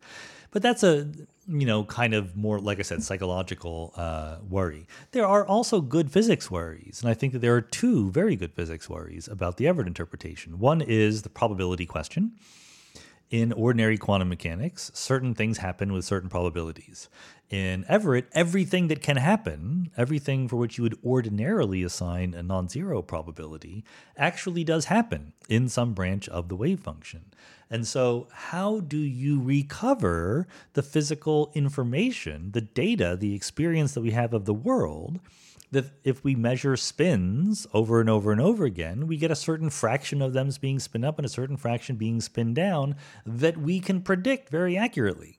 Right now, I think there's an answer to these questions. In fact, I think there's more than one good answer to that question. Uh, famously, David Deutsch and David Wallace used decision theory to uh, derive a proof that you get the usual uh, predictions. Uh, Chip Sebens and I uh, developed another idea based on previous suggestions by Lev Vaidman and others um, that use self locating uncertainty. So I think it's an answerable question. But I get it if you're not completely convinced. It's, it's tricky and it involves philosophy as well as physics. And the other question, which I think has uh, gotten even less attention, which is what I am mostly thinking about these days, is the what we call the structure question. Every other interpretation of quantum mechanics has a wave function, the Schrodinger equation, and extra stuff. Okay. That extra stuff might be other hidden variables or extra rules about how wave functions spontaneously collapse or something, right? Some notion of what is observable and what is not observable, for example. Whereas in the purest versions of Everettian quantum mechanics, you just have wave functions and the Schrodinger equation. You don't have any extra stuff. So the journey from the pristine purity and austerity of Everettian quantum mechanics to the messy specificity of the world is very long and potentially fraught with peril. and not a lot of work has been put into deriving the real world from the bare bones version of Everettian quantum mechanics. So I'm trying. If you if you are a little bit happy with some equations, you can check out my fairly recent paper called. Um, reality as a vector in Hilbert space. Uh, and there was a previous paper with Ashmeet Singh along the same lines called Mad Dog Everettianism. But the point for your question is these are perfectly good questions. Like, it's not at all obvious that this idea of taking just a wave function and the Schrodinger equation and deriving the world from it will work. We're doing it. I'm pretty optimistic it will work. I would put good odds on it, but it's not obvious or set in stone. As long as that is true, it's good that other interpretations exist. You know, I, if I were the boss of reality and science, I would put less emphasis on the other interpretations, but I'm glad that they exist and other people are working on that. Richard Riley says, I'd still like to know just how electrons and protons fuse together to create neutrons during the process of neutron star formation. Does an electron fuse with an up quark in a proton and turn into a down quark in the resulting neutron? Is the mass of the neutron in general equal to the sum of the masses of the proton plus however many electrons it would need, etc.? So, I mean, basically, yes. uh, remember, uh, an up quark, sorry, a proton is two up quarks and a down. The up quarks have charge plus two thirds, and the down quarks have charge minus one third. The neutron is one up quark and two downs. So when you convert, let, let's, let's do the more familiar one neutrons decay, right? So a neutron decaying is basically the neutron turning into a proton and an electron and an antineutrino. It needs to be an antineutrino to conserve uh, lepton number and all those things, but it's there. And so that's basically one of the down quarks in the neutron converting into um, an up quark plus an electron plus an antineutrino. And you can draw little Feynman diagrams to watch it happen. Um, I've, dri- I've drawn those Feynman diagrams in many places, including the biggest ideas in the universe uh, videos, if you, if you want to check those out. Um, so the proton converting into a neutron is basically the same thing in reverse. You go proton plus electron goes to neutron plus neutrino. So really, that electron is glomming onto one of the up quarks in the proton, converting it into a down quark and spitting off a neutrino. And that's why when you make a supernova, there's a lot of neutrinos that come out. We've even detected some of them, like in supernova 1987A. Um, the the mass neutron is not equal to the masses of the proton plus however many electrons it needs because there's other things going on. For one thing, the proton and the electron are not necessarily in the same center of mass. You know, the mass of an electron plus a, a proton is less than the mass of a neutron, so you need more energy than that, especially because you're also spitting out a neutrino. So it's a complicated thing, but don't worry, we have figured it all out. You can you can figure it out yourself. Uh, it's actually not that hard to do what we call the kinematics of those reactions. Neil Glue says the three spatial dimensions of the universe we live in could go on forever in all directions, or they could wrap around in one, two, or three dimensions. If they did wrap around in one or more with a circumference less than the size of the observable universe, we might be able to observe that. Do you know of any astronomy or cosmology work considering that possibility, particularly experiments to provide positive or negative evidence for whether the observable universe wraps around? Uh, yeah, absolutely. Uh, there's very um, I'm not sure if, if, active is the right word, but they were active research programs to look for evidence of a finite universe in the cosmic microwave background. If the universe is finite in size, but you know wraps around on itself like a torus or something more complicated, then it could be that different parts of the microwave background we look at are actually the same physical location in space, just looked at in different directions. So you can and you do look at that, and people have looked at it and put very, very strong constraints on that possibility. Uh, in fact, Janna Levin, who was a uh, previous Mindscape guest, wrote a whole book about it. She was one of the experts in this field. So her first book was called How the Universe Got Its Spots, because in these topologically non trivial universes, you could get spots on the cosmic microwave background. Uh, so she talks about what that would be and how you would go look for it. It's a very good book if you want to check it out. Matt Faw asks a priority question. Remember, I don't know if you've had priority questions yet today, but uh, priority questions are the ones that I promise to answer. But every human being is only allowed one priority question per their lifespan in each branch of the wave function of the universe. As I understand it, space begins to expand at t equals zero uniformly everywhere. Therefore, it seems like every particle of matter or dark matter would, from t equals zero, effectively move away from every other particle in the universe. As space expands between them, the gravitational attraction between every particle in the universe should also get weaker. If expansion beat gravity at the very first moment, it seems like expansion would always beat gravity, because gravity would just keep getting weaker the further things got from each other. It seems as if expansion should lead to a universe without structure, just a fine mist of rarefied particles. So there's two things um, going on here. One is I want to be a little bit more specific about what is happening at t equals zero. Specifically, you shouldn't say anything about what happens at t equals zero. t equals zero, by which I presume you mean the singularity in the Big Bang models of cosmology, uh, is a singularity. By singularity, we mean physical quantities become infinitely big, and therefore your theoretical description of them is wrong somehow. We don't know what happens at t equals zero. So if you wrap your brain into knots trying to understand not just the very, very early universe, but literally t equals zero, you're going to come across paradoxes because many of the things you're trying to attach meaning to are of the form zero times infinity or zero divided by zero or something like that, including the space between particles and, and or the size of the universe or things like that. These things are just not defined at the Big Bang. One tiny moment after the Big Bang, 10 to the minus some seconds, then you can talk about the whole universe, and it might already be infinitely big then, and there's some finite number of particles per cubic centimeter, etc. Okay, that's one thing. But the other thing is more straightforward. You know, you're saying if expansion beats gravity the very first moment, it seems like expansion would always beat gravity. Well, no, uh, because, you know, there's equations here and you have to solve the equations. There are two things going on. The universe is expanding, particles moving away from each other, but they're exerting a gravitational force on each other, and there's a competition between those two things. So which one wins depends on the magnitude of the expansion rate, right?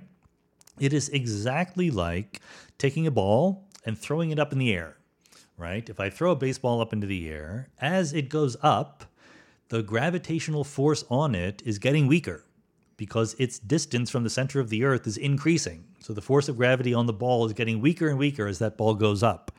And yet, most of the time, when I throw a ball up into the air, it comes down. Because even though the gravitational force is getting weaker as the ball moves up and further away from the Earth, it's only getting weaker a little bit, and its velocity is decreasing noticeably, so it just comes back. If I threw it at the escape velocity of the Earth or greater, then its gravitational force, the gravitational pull, would get weaker sufficiently fast compared to its velocity that it would escape to infinity. The expanding universe is exactly the same thing. If the universe is expanding really fast enough, then it will expand forever. That's an open universe, and you will never have enough time to make structure. If it's expanding slowly, it could actually not just form structure, but it would turn around and recollapse in a very small period of time. So, for whatever reasons, and that's a whole nother discussion, but the real universe had a balance or a near balance between the gravitational pull of particles and the expansion rate of the universe, so that the universe expands for a very, very long time, but there is enough time to form structure. This episode of Mindscape is sponsored by BetterHelp. You know, a lot of us spend our lives wishing that we had more time to do things, but the question is time for exactly what? Even if your time was unlimited, how would you use it? The best way to squeeze that special thing into your schedule is to know what's important to you and to make it a priority. And therapy can help you find out what matters to you so that you can do more of it. If you've given any thought to starting therapy, think about giving BetterHelp a try. It's entirely online, and BetterHelp is designed to be convenient, flexible, and suited to your schedule. All you have to do is fill out a brief questionnaire to get matched with a licensed therapist, and you can switch therapists at any time for no additional charge. So learn to make time for what makes you happy with BetterHelp. Visit betterhelp.com slash mindscape today to get 10% off your first month. That's betterhelp, H-E-L-P dot com slash mindscape. Anonymous says, I can understand many physical constants as we accidentally have two units to measure one thing. Seconds and meters for measuring spacetime intervals, kelvins and joules for measuring energy per particle but I don't have a good physical intuition for what Planck's constant means. Momentum is really wave number, energy is really frequency.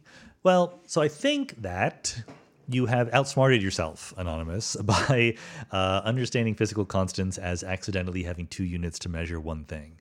So, for space and time, for example, you're saying that you know we can use the speed of light, c, uh, to convert between seconds and meters, but which is true but they're not the same thing. Space is not the same thing as time. Uh, there's an arrow of time. There's not an arrow of space, right? Uh, there, there's only one dimension of time. There are three dimensions of space. They're related. They're both different parts of space time, but they're not the same thing. So I think that the general strategy of trying to understand physical constants as measuring the same thing using different units is not going to be a good one. Planck's constant is not that. Newton's constant of gravity is not that. The mass of the electron is not that. These are not conversion factors between different but equivalent physical uh, quantities. So it's not that energy is really frequency. You're thinking of the uh, famous formula E equals H F, I guess if you want to use English letters, um, Roman letters. Uh, F is the frequency of a wave, H is Planck's constant, E is the energy of a quantum of that wave. And but that doesn't mean that energy is frequency. It just means that the energy of a quantum of a wave at that frequency is given by that number. Uh, so different physical constants do different physical things. And I think you're trying to squeeze them into too tiny of a box. Chris says, How have your colleagues reacted to the amount of public communication work that you do? well, you know, my colleagues are a heterogeneous lot. They've reacted in many different ways. Uh, I mean, there's absolutely people who don't like it. Um, they will rarely say they don't like it out loud because they like the idea of public understanding of science.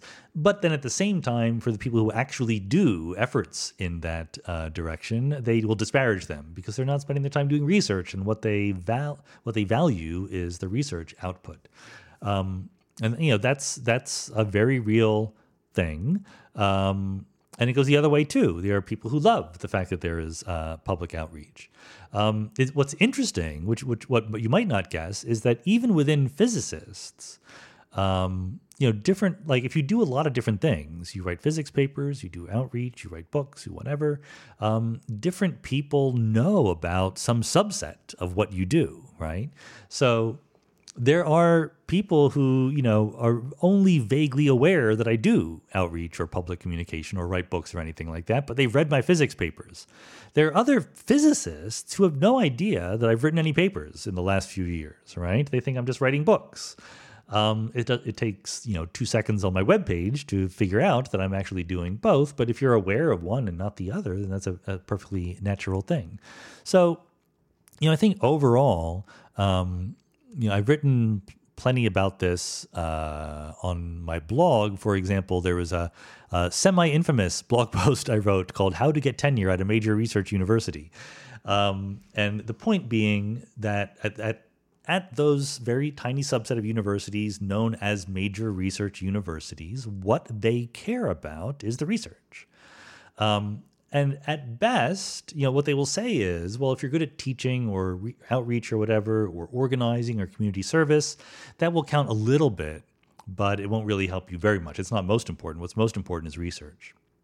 But that's false. They're they're not telling you the truth there. They're, they might be even be lying to themselves. I don't know.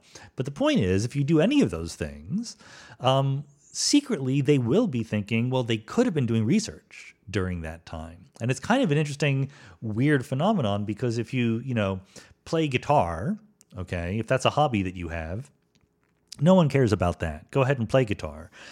But if you write books about physics, they care about that. That counts against you. And you might say, well, why would playing guitar not count against you, but writing physics books count against you? In their minds, they're thinking that the time and effort that could have that you spent writing a physics book could have been used doing physics research whereas the guitar playing time is just a separate category, so that doesn't count against you. Uh, so the system is biased against you, but individual people react in a wide variety of ways, as you would expect individual people to do.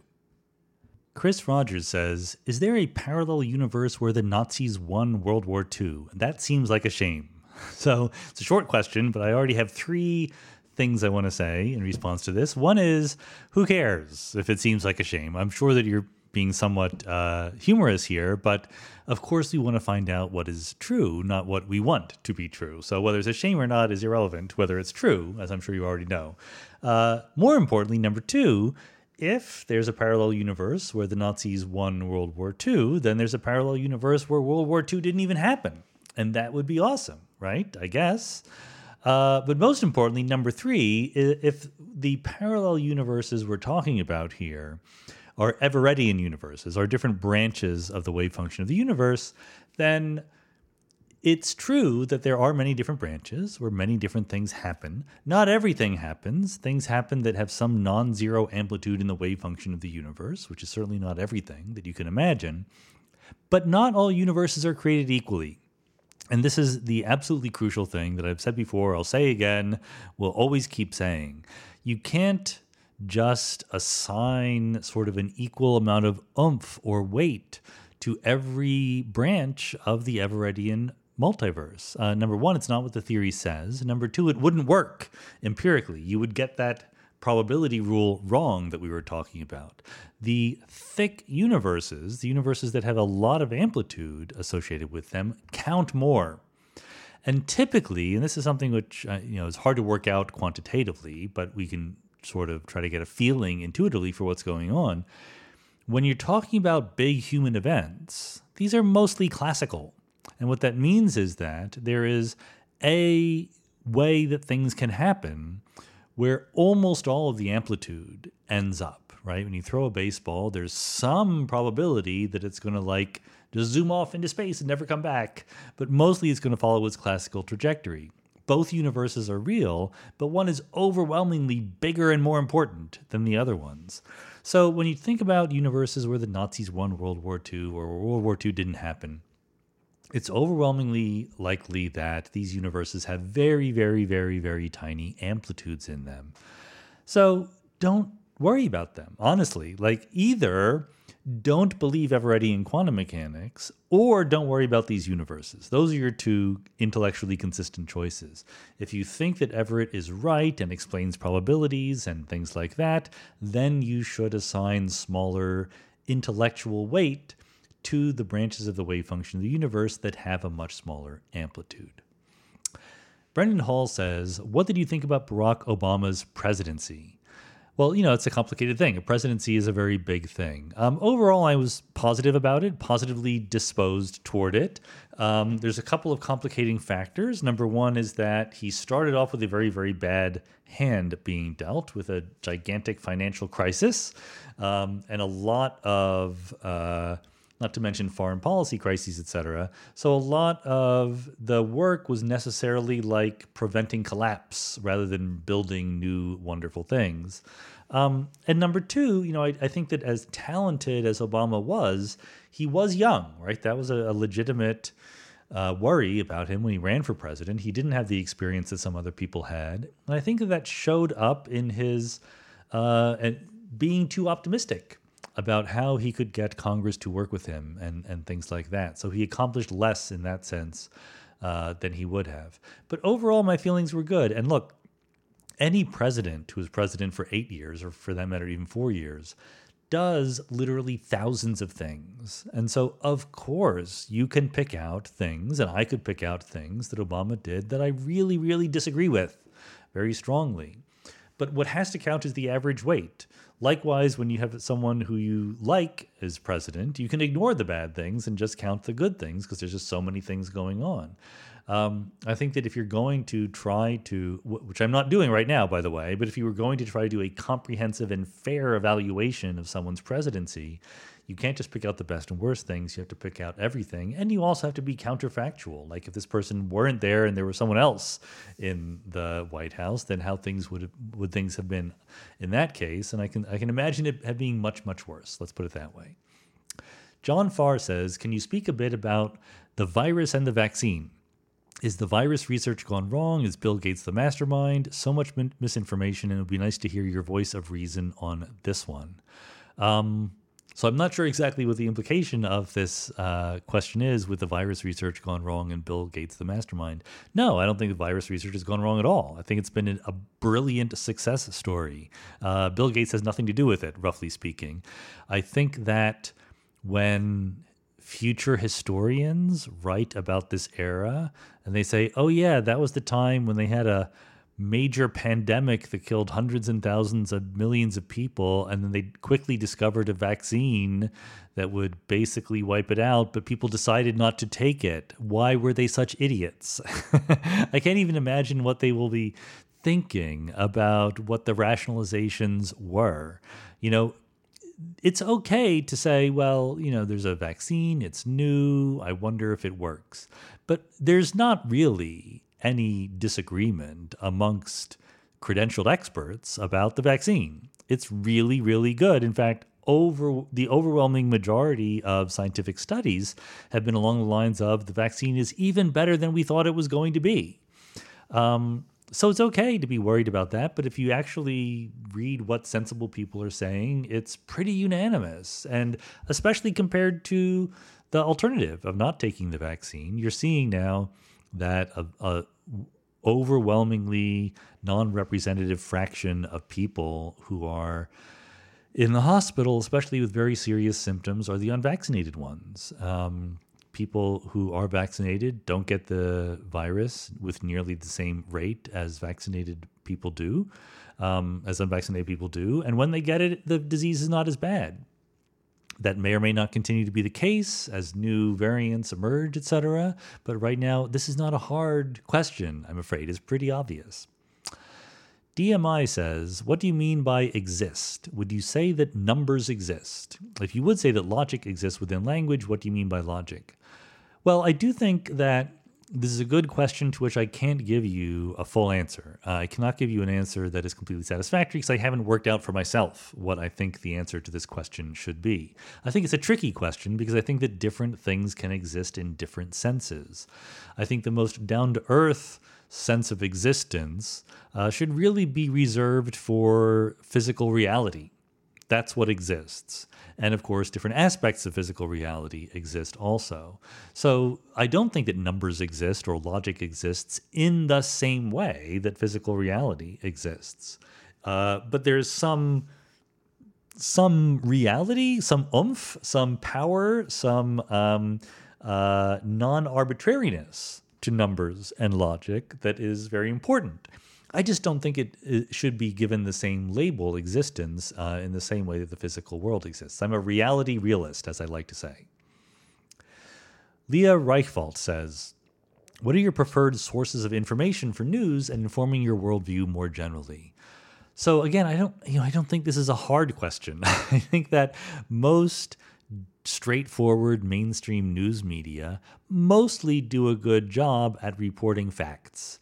Um, not a perfect job by all means. As someone who has, you know, uh, read stories in news media about science things that I know very well, uh, I know perfectly well that media can get things wrong. Okay.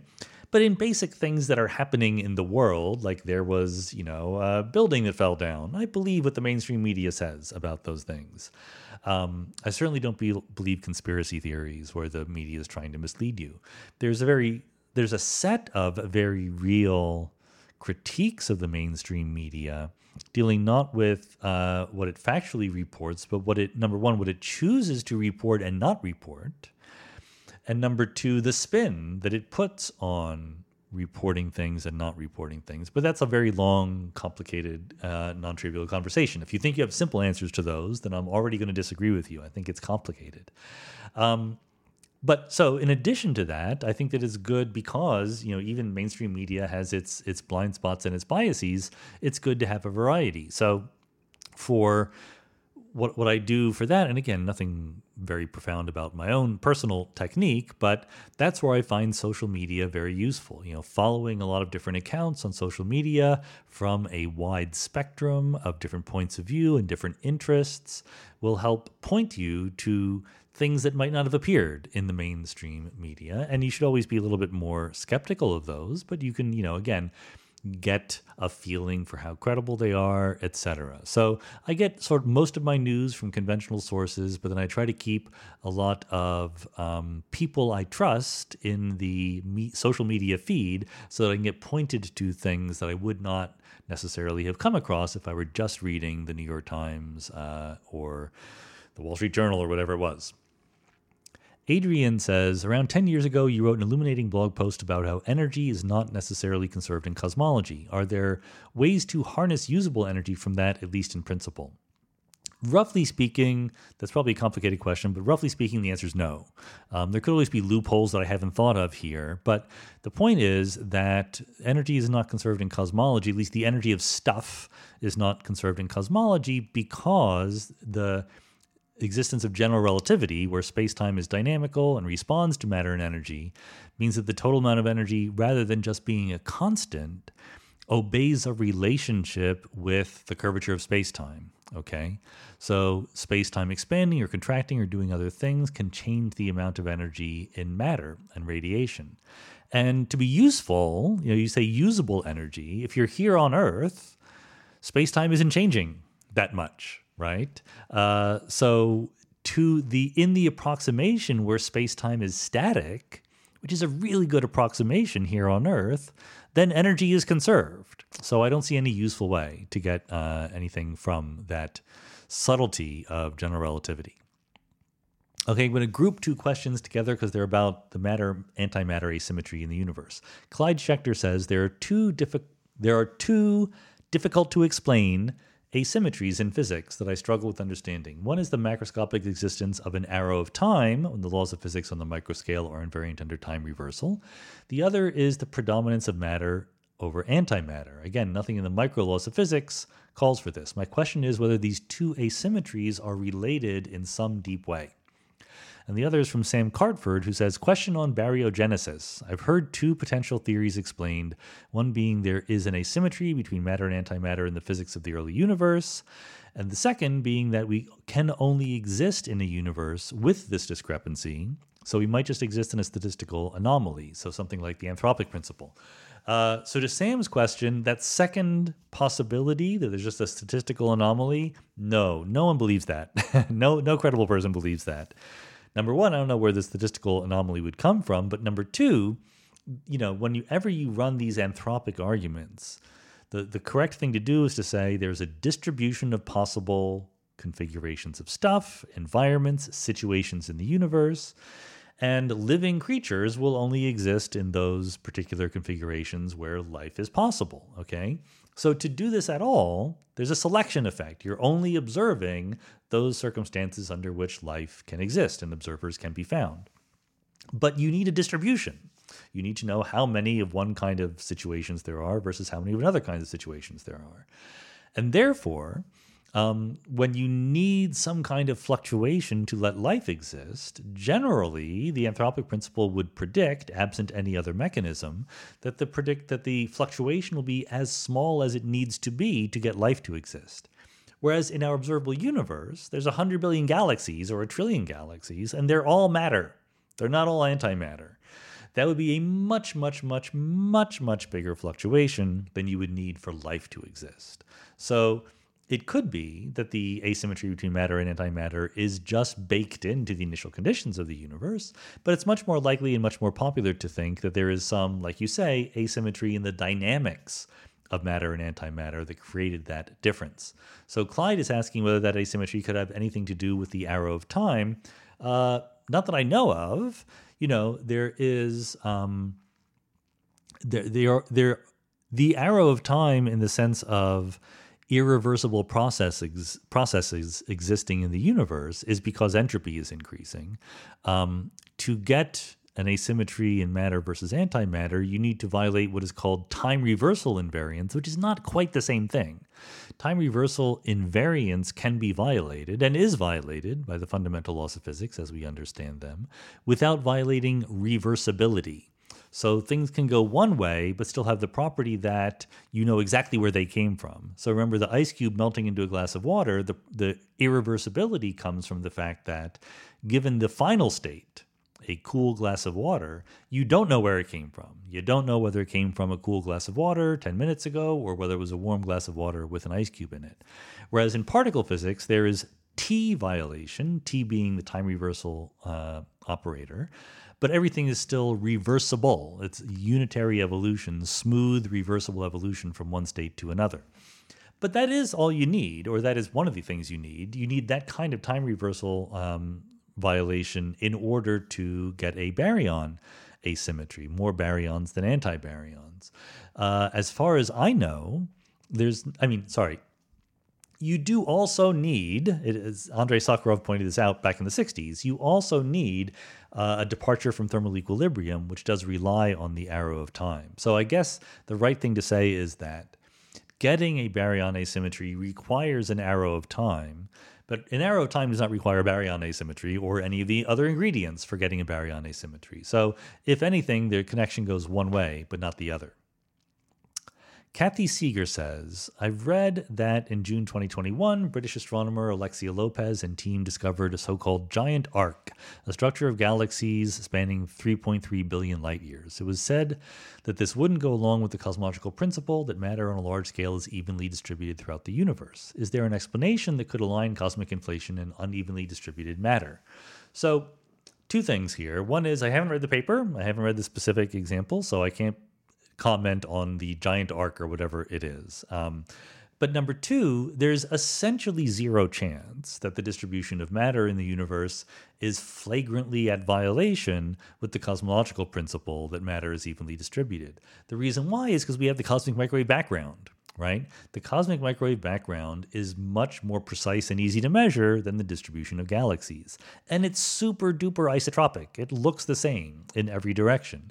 If matter through the universe was distributed very non uniformly, you would know because the microwave background would reflect that, even if it just through gravitational lensing, etc. So I'm 99.999% confident that any distribution that you find in galaxies or collections of galaxies will ultimately be compatible with more or less cosmological uh, homogeneity on very large scales. It's not perfect, right? It's it's a it's a good approximation, but it's a very good approximation. Okay, I'm going to group two questions together. Ulrich Scheibe says the Marvel Cinematic Universe Loki series, as well as upcoming Spider Man and Doctor Strange movies, are diving headfirst into the multiverse. The explanation for how this fictional multiverse works was explained to Loki at some point, and the broader lines seem to be heavily influenced by many worlds theory. You mentioned once that you had a small part to play in Avengers Endgame.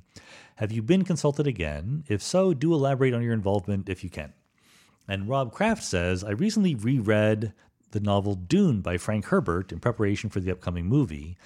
This is the first time I've read it since becoming familiar with many worlds. It occurred to me that Herbert's description of Paul Atreides' ability to see the future and possible timelines aligns with the Everettian idea of the branching of the universe. Do you think Herbert, who published Dune in 1965, could have known the Everettian interpretation and used that as the basis for his explanation of Paul's ability to see the future? So I'm grouping these together for the obvious reasons that they're connecting uh, storytelling versions of the multiverse idea and, and asking if there's a connection with the Everettian quantum mechanical version. And I want to emphasize that if there is any connection, it's a very, very tenuous one. you know, these are stories. These are, in fact, fantasy stories, even though they're gussied up in some science fiction elements. Um, the, the authors just make up the story, the, the rules of the game, for dramatic purposes, okay? Maybe they were inspired a little bit by Everett and quantum mechanics or by the cosmological multiverse, etc. I don't know. Um, but they don't need to be. You could easily come up with these ideas without that particular inspiration.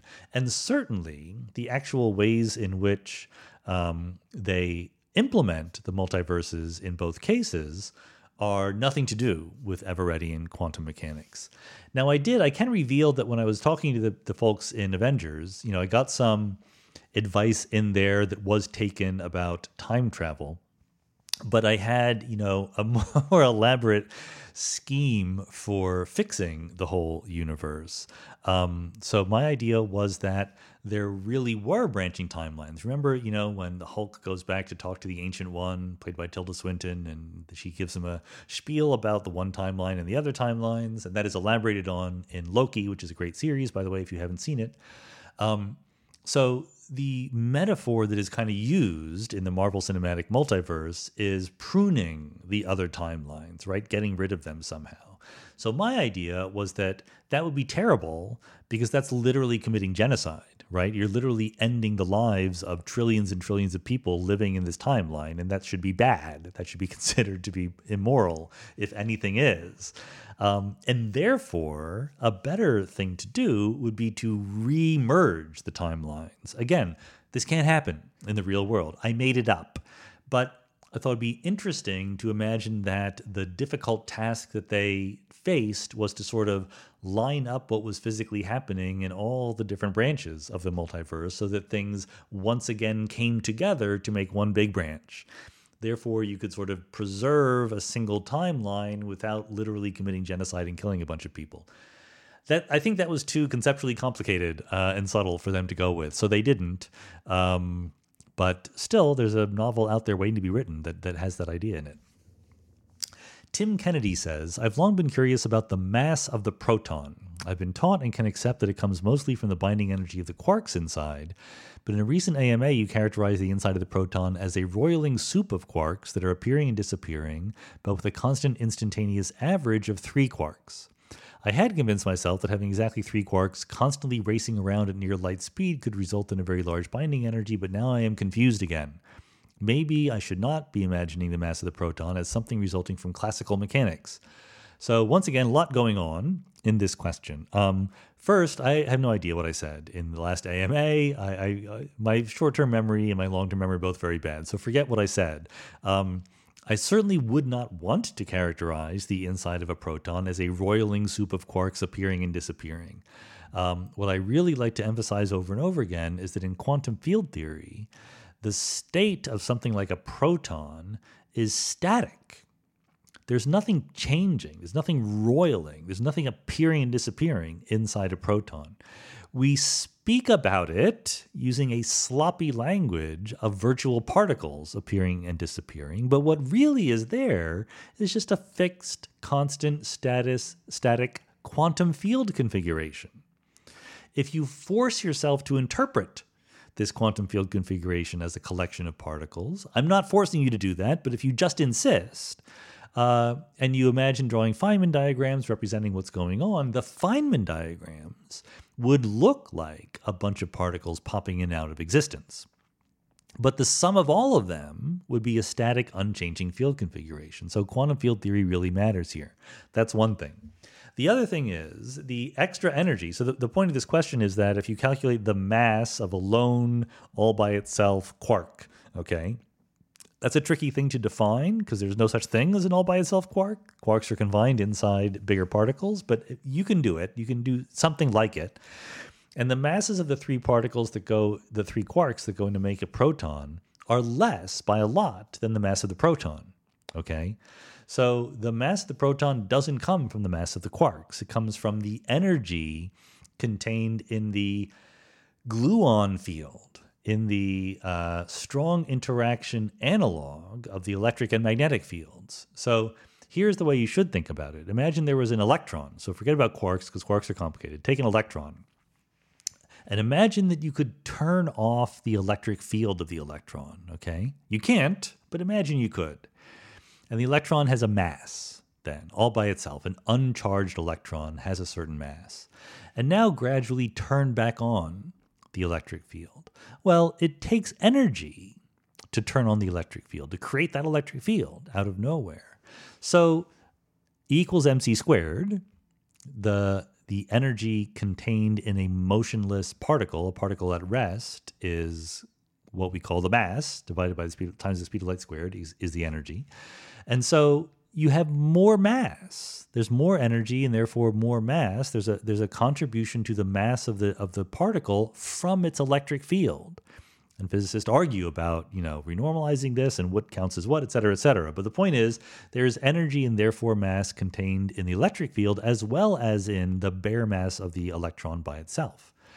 And one reason you know this picture works is because if you take an electron and a proton and you bring them together, they make hydrogen, and it's a stable configuration. It takes energy to remove the uh, electron from the proton. And the reason why is because the electron's electric field has energy, the proton's electric field has energy, but when you bring them together at large distances, they cancel and they have no energy. So there is less energy in the combination of electron and proton than there was in the separate electron plus the separate proton because both of those guys had electric fields which carry energy. And when you combine them, the electric field mostly cancels and the energy goes away. Exactly the same story is true for quarks in a proton. Now you have three quarks in the proton, two ups and a down. They're different colors. But if you took a quark all by itself, it would have a field, a gluon field, a quantum chromodynamic field, which is the quark equivalent, the strong interaction equivalent of the electric field around the electron. Okay. The difference is, and this is the crucial difference that makes the strong interaction special, just like you take the mass of the electron and then add to it the energy from its electric field, you take the mass of the quark and then you add to it the energy from its quantum chromodynamic field, but that energy is infinite. If you had a lone quark all by itself, the energy in the gluon field around it would be infinitely big. However, if you have three quarks, all of different colors, then, just like the electron and the proton, the fields cancel out at infinity. So you get a finite energy remaining, a finite little remnant energy in the gluon fields of the three quarks that are combined together to make the proton. That's why you can't take an, a, a quark out of the proton because it would require an infinite amount of energy to have a quark all by itself. But inside the quark, there's still some energy from the leftover quantum chromodynamic field, and it's from that energy that the proton gets its mass. The proton does not get its mass because the electrons are or the or the quarks are moving. They're not moving. They're in their ground state. They're in their lowest energy states. It's from the quantum chromodynamic field that carries some energy, most of the energy, in the proton or likewise the neutron, etc. Okay, grouping two questions together. One is from P. Walder, who says Critical rationalists such as David Deutsch seem to suggest that induction cannot be a valid approach to gaining access to truth about reality. They also seem to suggest that Bayesianism is dressed up induction. Can you explain why you feel Bayesianism is a better approach to understanding the nature of reality than hard to vary explanations that are advocated by critical rationalists? And Jeff B says, Are there any convictions that you hold about the universe that are not based in scientific evidence but just feel right to you? Okay, these two questions might seem different, but they're gonna I'm gonna relate them. The point being, uh, I'm not very familiar with Deutsch's argument as to why Bayesianism doesn't work and um, something else does work. He's a more Popperian, I know that.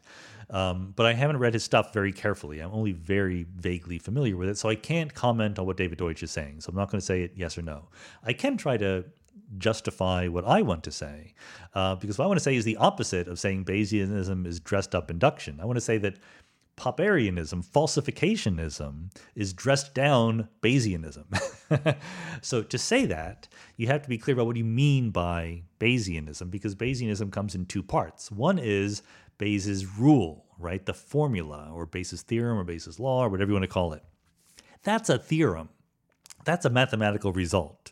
It's just a statement about how probability works. If you're dealing with a set of quantities that obey the axioms of probability, then Bayes' rule is just true for those quantities, those probabilities. So you can't, there's no option there. You, there's no other way to do it. The, the part where things become a little bit more potentially controversial is not the formalism of Bayes' rule, but the meaning you attach to those probabilities. Okay? When where you go from just applying Bayes' rule to sort of doing Bayesian reasoning is in the step where you say, okay, to every proposition I think of, I attach a prior. I give a prior credence or a prior probability that that is true. And then I learn more about the world by looking at the world, right? Doing experiments, gathering data, calculating the likelihood that in this, if these propositions that I'm thinking about were true, I would have collected that data, and then using Bayes' law to update my credences from priors to posteriors. So the, the tricky thing that not everyone agrees with is the idea that we get reasoning off the ground by starting with a collection of priors about different things. It's a very subjective way of doing probabilities. You're thinking of probabilities as degrees of belief, as credences, rather than as frequencies of things happening. And to a Bayesian like myself, it's hard to imagine doing it any other way. Like if you say, what is the probability that it will rain tomorrow here where I am in Boston? It's pretty high because we're at the remnants of a, of a hurricane coming. Um, but it's going to rain or it's not. Like there's no frequency involved there, right? It's a degree of belief. It's the best prediction I can make given the information I get. So to Bayesians, this is just how how to work. And there's really no other alternative. Um, but a lot of people react against the idea that these that probabilities should be something fundamentally subjective. Different people can have different priors, and that bugs them. Now, that's not what is bugging, I think, David Deutsch, etc. Um, the problem of induction, a well-known problem that David Hume and other people talked about a lot about, is you can't prove things with metaphysical certainty just by observing a lot of instances, right? Can you prove that all swans are white? Well, you observe every single swan and they're all white. Okay, have you proven it? Well, unless you've literally seen every single possible swan, it is always possible that tomorrow you'll see a black swan. And therefore you're you haven't proven anything, okay? So I would say that Bayesianism is not dressed up induction. Bayesianism is the fix to that problem. because Sure, you're not proving with metaphysical certainty that all swans are white, but you start with a prior. that either swans are white all the time, or there's another prior on the on the proposition that some swans are white and some are black. You used those theories to make predictions for what the color of the next swan you're going to see is. You update your your um, credences as you get more data in. But the critical thing is your credences never go to zero right? You can see a billion white swans in a row. You still have some non zero credence that some swans are black because if some swans were black, but only one out of a billion, there would be some probability, some likelihood that that's what you would have seen. So you you don't run into this problem that the, that induction runs into because you're not trying to prove things with metaphysical certainty. You're just uh, updating your credences as you get more information. Now, the Popperian falsification way of doing things, and again, I haven't read Karl Popper in any detail either, so you Popperians out there, don't get mad at me. I'm discussing not really what Popper said, but sort of the cartoon Popper that a lot of scientists uh, carry around with them. This idea is that you list every possible thing that could be true, and you don't assign prior probabilities to them, credences to them. You just say it could be true, or it, it, it either is true or it isn't. I don't know yet. And then you do experiments, you collect data, and you figure out, oh, th- this piece of data is incompatible with that theory, therefore it's false. It's been falsified. And so rather than having a large list of propositions and assigning credences to them, you have a large, even maybe even larger list of propositions, and some of them have been falsified and some of them have not. And that's it. That's what you're allowed to say. If you haven't falsified anything, then it's not yet falsified. That's all you're allowed to say to me, that's just a crude approximation to being a good Bayesian, okay? Uh, because in reality, we don't assign equal prior credences to every possible proposition. And I, it would be crazy, I think, to do that. No one does it. No one should do it. Why pretend that that's what we're doing? Um, or even failing. I guess uh, no one would say you should uh, apply equal credences, but some people would say just don't apply credences. I think that also fails. I think you have to apply credences. They might be implicit you might not be very uh, above board about it, but implicitly you're doing that all the time. And that's why I'm grouping this question with Jeff's question Are there any convictions that are not based in scientific evidence that just feel right to me?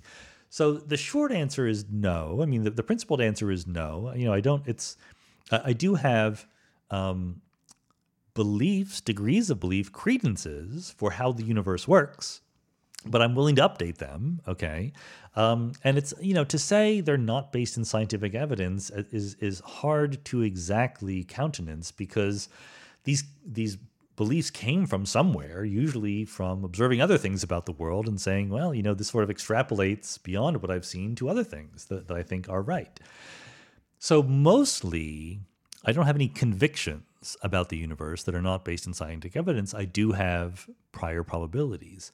The one counterexample or loophole to that is that uh, there are some propositions which, if they were true, science itself would not be possible, right?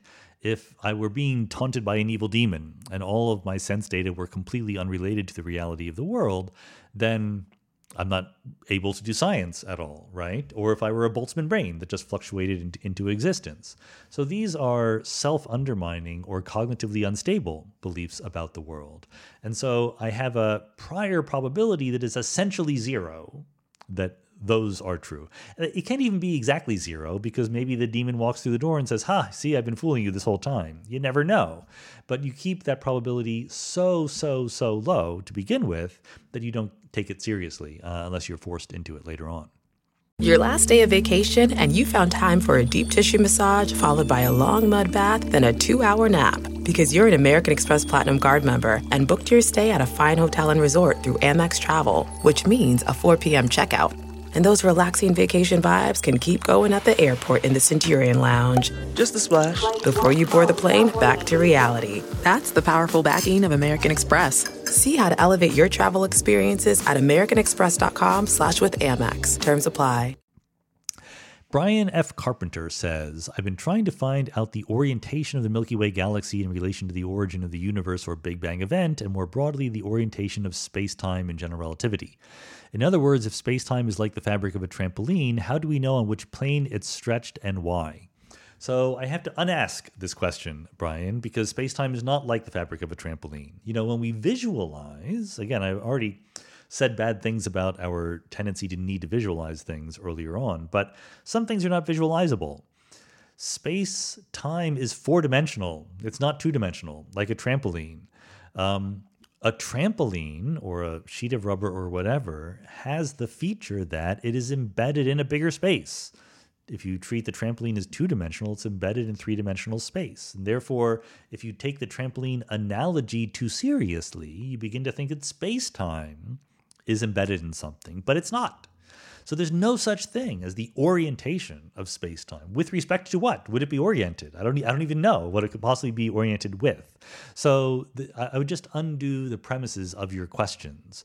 Um, there is a more down to earth question, you know, that, that you get to, which is like you have a bunch of galaxies, a bunch of stars, a bunch of uh, solar systems, and they have angular momentum, right? They're spinning. So there's some plane in which things are aligned. And is there some universal lining up of these planes? Like, do different galaxies still orbit in the same direction? And the answer there, as far as anyone knows, is no. People have looked at that a little bit, not very carefully, but we're we're so sort of convinced theoretically that it would be weird for that to be true. Uh, it's not a high priority for people to collect data and look at it. When they have, they found no evidence that there is any general alignment uh, of different things in the universe. Brian Owenson says, You recently tweeted that most of the mass in your body is made of particles containing 48 quarks. You must be referring to an oxygen atom. Are there any interesting questions that are better addressed by thinking of an oxygen nucleus as a pool of 48 quarks, as opposed to thinking about the nucleus as a pool of separate protons and neutrons? Uh, so there's a couple things going on. Just to be strictly clear, you say oxygen atom, but what you mean is oxygen nucleus. It's the nucleus that is made up of 48 quarks. The reason why I made that quip on Twitter is because people were, as they occasionally do, getting excited about tetraquarks or other collections of new new collections, previously undiscovered collections of quarks that you can find at Large Hadron Collider or wherever. Um, and it's great. You know, this is important science. Don't get me wrong. It's important to do this to learn about quarks and QCD and the strong interactions and how they fit together. But I worry that people are getting excited just because there's more than three quarks in this particle. okay. We have plenty of particles with more than three quarks in them. Every atomic nucleus is a particle with more than three quarks in them. And so that's why I picked oxygen because most of your body mass is in the form of oxygen nuclei. Um, the point being that you, how do you define particle? There's two choices. One is you say, oh, only the elementary particles count in which case it's only quarks that count. Protons and neutrons do not count as particles under that definition. The other definition you could use, which is also perfectly good, is a bound collection of particles, of fundamental particles, can be counted as a uh, composite particle. In that case, mesons and baryons, like pions and protons and neutrons, those are all composite particles. Perfectly good um, definition also. But under that definition, atomic nuclei are composite particles. So you say, uh, are there conditions under which you should think of an oxygen nucleus as 48 quarks rather than separate protons and neutrons? Uh, yeah, all of the conditions. this is sort of a secret of nuclear physics that does not become clear when you look at little cartoon images of nuclei. Because when you draw cartoon images of, let's say, a hydrogen nucleus, sorry, hydrogen is not a good example, helium, two protons and two neutrons. You tend to draw separate protons and neutrons, but that's not what the nucleus looks like. It's just a spherical blob. And the spherical blob has all of the quarks and, and neutrons um, arranged in it, not exactly equally because there's the Pauli exclusion principle, um, but they're not confined separately to protons and neutrons, which then combine into nuclei. They're all in the nucleus. That's how the, they have you know names for like the nuclear drop model and things like that, the bag model. But you shouldn't think of protons and neutrons in a nucleus as having separate identities anymore. That's all just a, a sea of quarks. David Gotti says, Priority question. My son is about to start a master's program in physics and would like to get a PhD after that. Much of his undergraduate work was in astronomy and physics, influenced by his key professor's work on galaxies and he made poster session presentations at the annual American Astronomical Society conference. However, he is open to other fields within physics he has not been strongly introduced to yet. can you discuss and give advice for him how to use his master's work to best set himself up to be a strong PhD applicant and how his loved ones can best support that? So it's a it's a bit of an unusual question actually, David, because most in in the United States anyway, which is where I'm uh, familiar with what goes on, most people who get PhDs don't go from undergraduate to master's to PhD. They do go right from undergraduate program to PhD program. That's the much more common route to go. You pick up a master's along the way, like after two years, they just say, oh, yep, here's a master's degree, no big deal. But it's not a separate step. So it's perfectly okay to go to a master's program first, but I'm just saying it's not the common route. So I'm not as good at offering advice about what to do because it doesn't happen that often. Um, I mean, in fact, what I would say is this roughly, who cares that he's getting a master's? What matters is he's going to be applying for PhD programs. So the question is not what should you do in your master's program to prepare you. Your question is just how to be the best possible applicant to a PhD program, whether or not you have a master's degree. Um, when you apply to PhD programs, again, I can only speak for the US because different countries are very different. Usually, you indicate a preference for a group to be a part of. So you'll have a department, physics department, right? But there'll be different groups within the department theoretical particle physics, experimental particle physics, theoretical astrophysics, uh, observational astronomy, theoretical condensed matter physics, biophysics, etc., right? There are individual groups, and there are different faculty members associated with those groups. You might think that either you apply to the department or you very specifically say who you want your PhD advisor to be, but neither one is true. You typically say, I would like to be in this group. And then you get there, and when you're there and in the group, you sort of talk to the different faculty in the group and eventually settle on one as your advisor. Um, so that's the sort of mindset that an applicant should have. They need to know what kind of group they want to be in. By the time you're entering grad school, you shouldn't be undecided about that anymore. You don't need to be decided about what exact research project you're going to do, or, or even deciding between like string theory and particle physics or something like that, things that are within the same group, okay? But you do need to decide what group you're going to be in because different groups might have different numbers of people they can accept, different standards, you know, different amount of funding available for new students, things like that. Um, so it doesn't matter that much what research you did before you were a PhD student, whether it's undergraduate or master's. It's good that you've done research doing research is a good thing, but especially if you're going to do highly theoretical things in grad school. But even if not, um, it's generally understood that people will do different research in the PhD program than they did before. Uh, what's much more important is getting good letters of recommendation. Okay, uh, that's the single most important. I should have said that first if I were if I were front loading the important thing.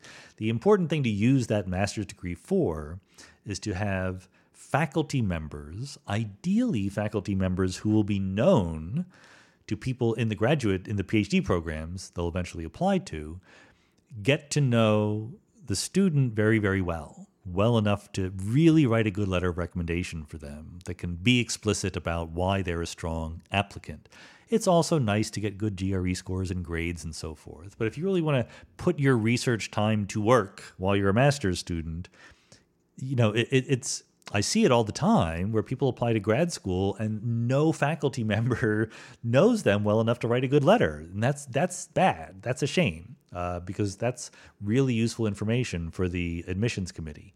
So I guess the two things to do are number one, get to know faculty members well enough they can write you good letters. Number two, choose what group you want to be in when you apply to the PhD programs, and then you can hopefully find a group with many different faculty members in it. And once you're there, um, once your son is there, uh, decide which of them might make a good advisor.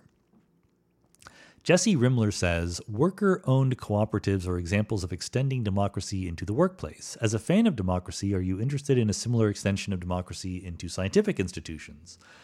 You know, I think roughly it's already there. It's, too late. you know, science is not an autocracy. There's no pope or emperor uh, of science. You know, science is run by scientists as a collective, and it's not very formal, right? You don't make elections, you don't vote on whether this theory is true or not, but individual scientists make up their mind and they vote with their feet. They vote with deciding what to do research on and what papers to write and who to hire and things like that. That's how they make the voting. And, you know, they can be department chair or whatever, but who cares? Being a department chair means you decide who gets what office. It doesn't mean you decide what scientific results are true, okay? Science is very democratic. This is part of the the wonder of how science works is that ideas bubble up from the bottom and you need to convince people that you're right, just like you do in a democracy. So, I am a fan of exactly that. BK says a lot of academics have d- dissected the show The Chair, which is on ah, where is the chair on? Is it on Netflix or HBO? I forget. Anyway, they dissected it on Twitter down to the decor in the buildings, offices, etc., with reference to how realistic they look. What do you think of the representation of Caltech in films and TV shows such as The Big Bang Theory? So I have a, a, small amusing anecdote to say about this. I've said it before, so apologies. Like I only have a finite number of stories to tell, so those of you who listen to me too much are going to hear them all several times. Um, my friend David Saltzberg was the official science advisor on the Big Bang Theory. David is uh, an experimental particle physicist at UCLA, and, and they really took the science advising seriously, you know, way more than most science shows on. Uh, cable TV do. Let's put it that way. Um, what that what it means is that all the science dialogue and all of the equations on the whiteboards, etc., were from David, and he made absolutely sure they were accurate, even if they were hypothesizing. They were hypothesizing in plausible ways. Uh, so that's good, even though most people wouldn't really care, to be honest. Um, but what was more interesting is before the show ever started, they were designing the sets. Right, this is what you're asking about, how the places look, and they had these ideas like you know you would see a lab like you saw in the avengers right? Or you know you see in any of uh, these science fiction shows of very high-tech glossy things with you know gleaming lens flare and chrome and whatever. And then so david saltzberg said well i'll take you on a tour of the labs in the physics department at ucla and the set designers were appalled. They're like, "Oh my god, this place is a dump. You're blocking your lasers with uh, a piece of cardboard attached to a clothespin. This is not very high tech at all." Of course, because you know you have a limited budget and you want to stretch the budget as far as you can. You don't spend your actual science dollars on a gleaming, all futuristic-looking laboratory equipment. Um, so that got reflected. If you look at the lab scenes in The Big Bang Theory, they're they're actually much more realistic than most other scenes. Um, the other thing I can say along those lines is a, a, slight faux pas on my part. I was once consulting on the TV show Bones. There was a um, murder mystery where the confu- the, the uh, uh, accused murderer was a theoretical physicist, played by Richard Schiff, famous as Toby from The West Wing. And so I got to write some of his dialogue, and uh, um, yeah, in fact, some of the things he says have to do with uh, entropy and the arrow of time, as you will see, and Robertson Walker cosmologies, um, and also write blackboards, which turned out to be an important uh, plot point on the show, the blackboard. So if you see this show, if you want, if you want to Google the episode of Bones with Richard Schiff as a guest star, um, I forget what the title of the show was, but look, it, it's actually really extremely well done. Like there's not a dry eye in the house at the end of this show, and the your mistiness will be because of equations. Believe it or not, I'm not going to give away more than that. Um, but the point is, you know, I walked onto the set. They had me visit, and I walked onto the set, and it's a typical Hollywood version of a professor's office, right? Like big overstuffed le- leather chair, elaborate desk, all of these books that look like they're from 150 years ago. And I couldn't help myself. I'm like, yep, this is a very Hollywood looking physicist's office. Real physicist's office don't look like that. They're usually pretty Spartan affairs. The walls are often cinder block with a coat of paint. The books are not from 150 years ago. The chairs are not leather bound. Let's put it all that way. Um, and I felt bad because the set designer was there and they were they were you know hurt because they tried to do a good job and they had no idea what a real physicist's office looked like. I mean, they're much smaller than what the TV show had also. So I you know I, I at least said, well, you know, let's put some more modern looking books on here or something like that. Um, turns out to be hard to do because modern looking books you might need to get rights to show them on TV, et cetera, et cetera, et cetera. My third story I don't know why I'm giving you all these stories, but um, my third story along those lines is on the TV show Fringe. I also consulted a little bit, and a friend of mine, Glen Whitman, was one of the writers on the show, and so he had me uh, he asked, asked me some questions about wormholes and things like that. And uh, I gave him answers. And so, as a reward, usually you don't get rewarded for this at all. You certainly don't get paid for any of this, that's for sure. So, my reward was he said, uh, "There's a scene in the in the script where you know someone is passing a book to someone else. We'll make it one of your books. We'll we'll invent a book that you haven't written, you know, but we'll we'll say you wrote. So they invented a book called Cosmology by me, and you know." Uh, uh, John Noble's character says, "Have you stolen a, my copy of Carroll's Cosmology or something like that?" And you know they have they have a book, like someone the set designer made a book with my name on the title, etc. And only afterward, you know, this is before I had written most of my trade books, but only afterwards I say, like, I wrote a general relativity textbook. They could have just used that. I could have advertised my actual book instead of let them use a fake book. But no one said I was very smart about these things. My branding needs a little uh, upgrading. What can I do? All right, that was a much longer question I answered than you needed for that question, but it's a good question. Paul Hess says, I believed you once mentioned that entanglement leads to or causes increased entropy. Can you explain this connection a little more detail? As entropy always increases in the universe, does entanglement also increase in similar proportions? So I'm going to have to apologize because I do say things like that, and I try to be careful when I'm saying them, but there are nuances and details that get glossed over. There are different kinds of entropy. When I say that the entropy of the universe was low near the Big Bang and has been growing ever since, I really mean some kind of coarse grained Ludwig Boltzmann kind of entropy, which means that there is a system, which is the universe, and there are many, many different microstates the system can be in. And we group together many of those microstates into a macrostate, count them, take the logarithm, and that's the entropy. That is a kind of entropy. There is another kind of entropy that exists in quantum mechanics that Boltzmann didn't know about it. Boltzmann didn't know about quantum mechanics. And this kind of entropy was invented by John von Neumann, and it's called either the von Neumann entropy or the entanglement entropy. And it's called entropy because it is entropy. It, it, it's a very similar conceptual thing.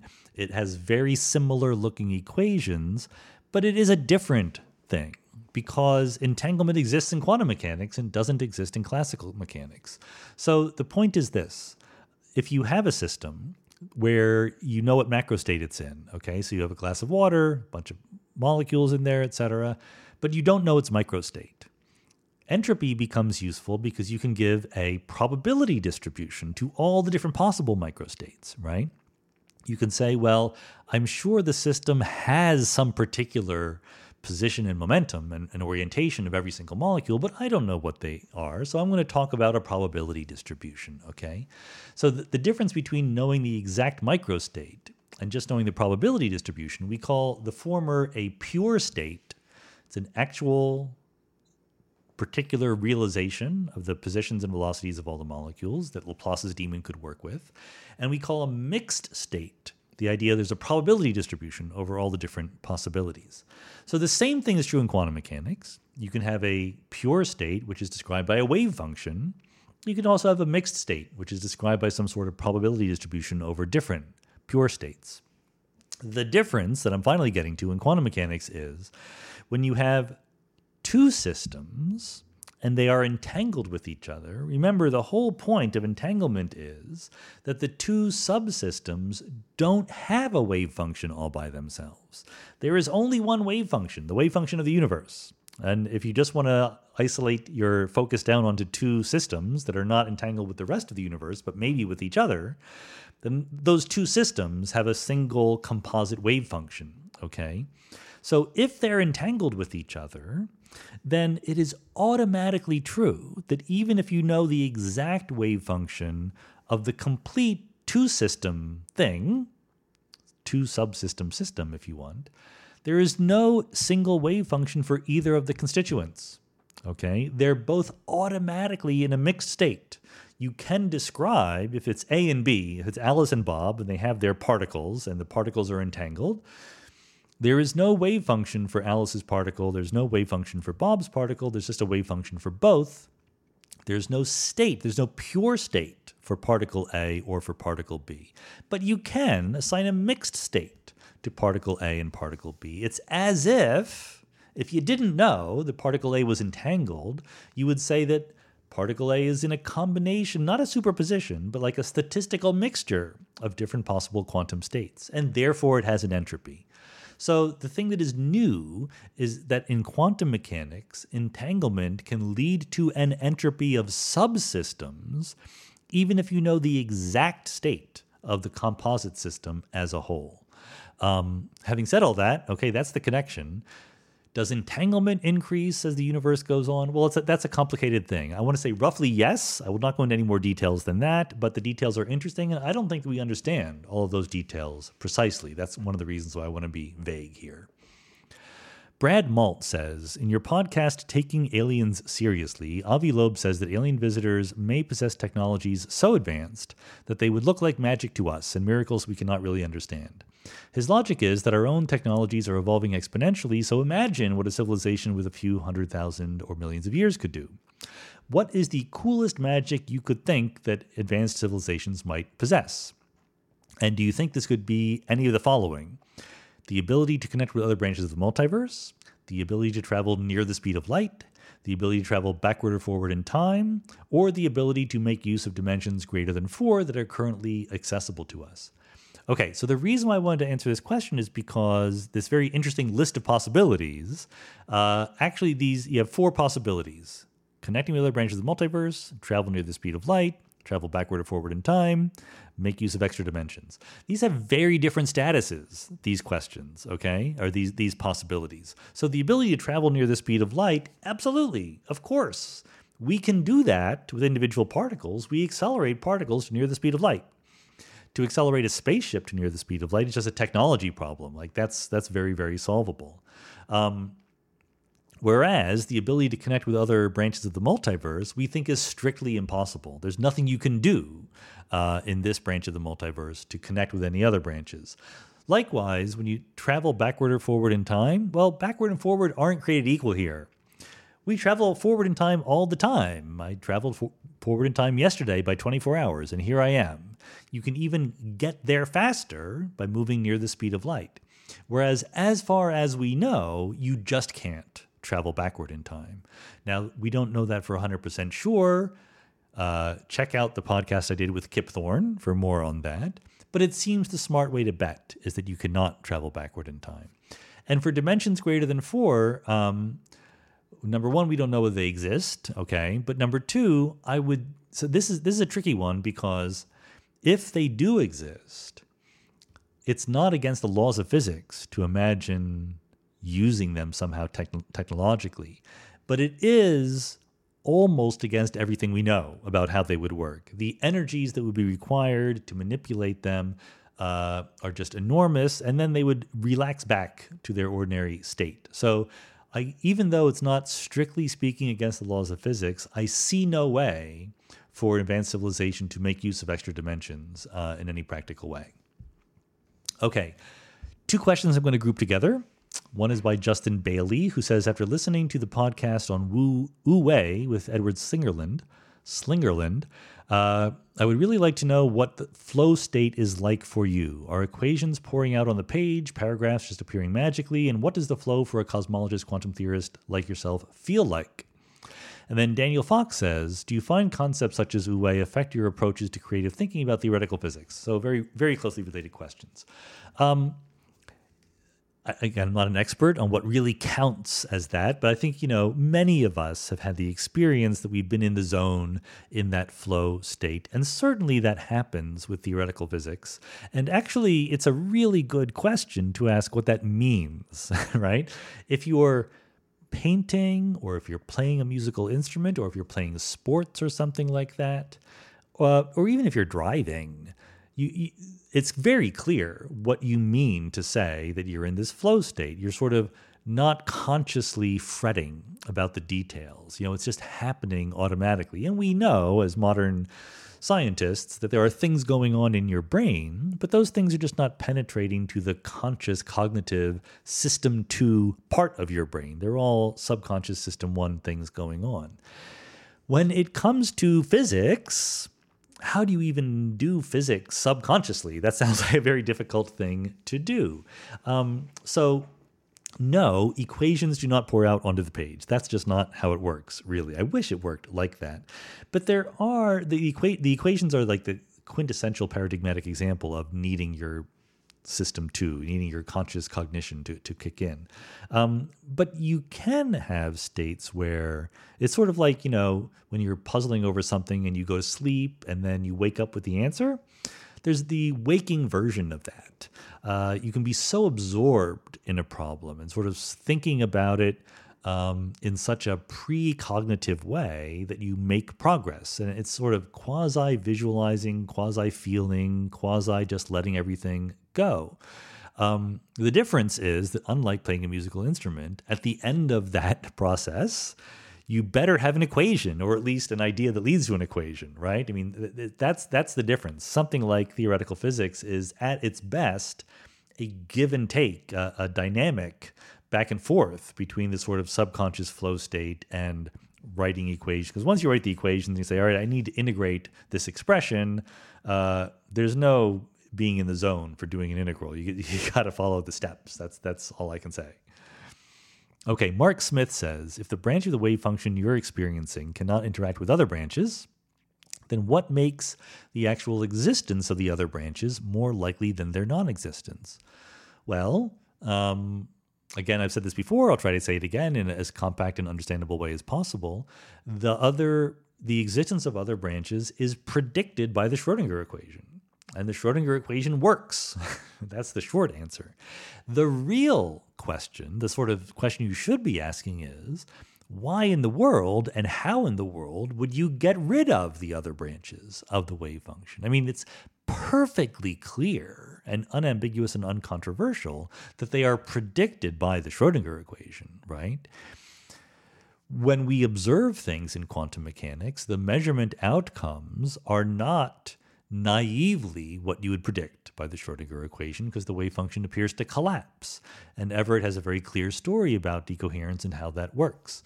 But Everett also implies that by taking the Schrodinger equation seriously at all times, the other branches are there, because that's what the Schrodinger equation says. So if you don't want to believe in them, the burden is on you to tell me why they're not there, to how you're going to change or add to or subtract from the Schrodinger equation to get rid of them. And that's exactly what people do. You know, spontaneous collapse models literally subtract branches from the predictions of the Schrodinger equation. Hidden variable models literally add pointers that say, this is the real branch, this is the one that actually exists. Okay. Whereas Everett just says there's just what the Schrodinger equation says. And that's all we accept.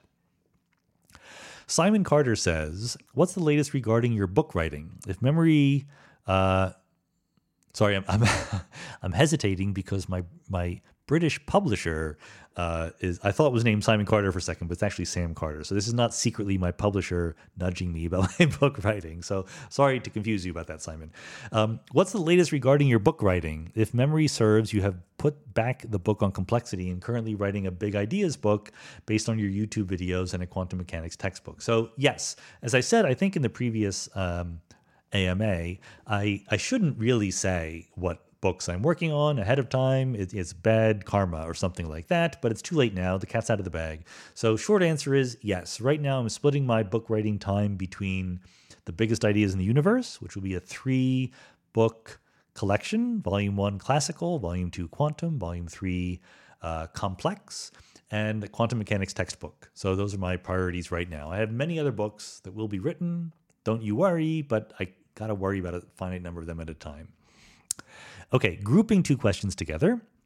One is from Ezra Parzabak, who says Do you think China, assuming they continue to rise in economic and scientific standing, will eventually build the next level particle collider?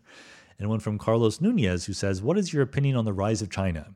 Should the US use adversarial policies to try to impede them from achieving top superpower status?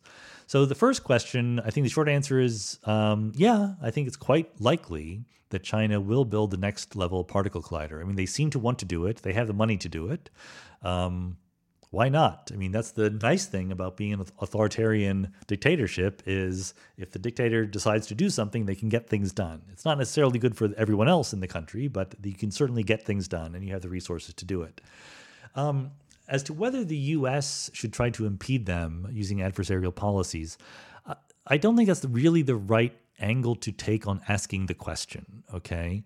Um, because it's it makes it sound like the bad thing is some other country being the top superpower.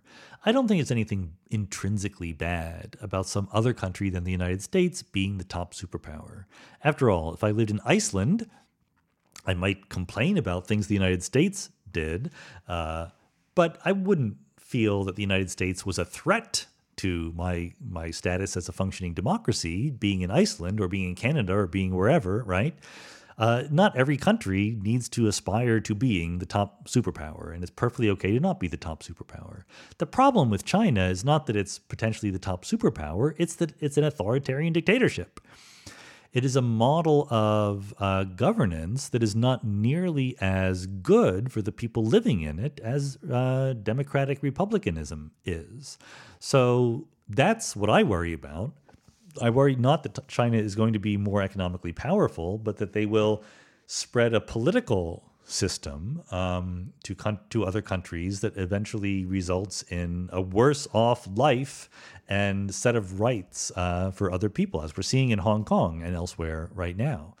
Um, so, what should the United States do about it? I have no idea. I mean, that's the tricky thing. Like, I, so given the reason why I'm sort of not exactly answering your question is um, if the concern of the United States were just we don't want anyone else to be the biggest economic superpower, then I can imagine certain adversarial policies to make that happen.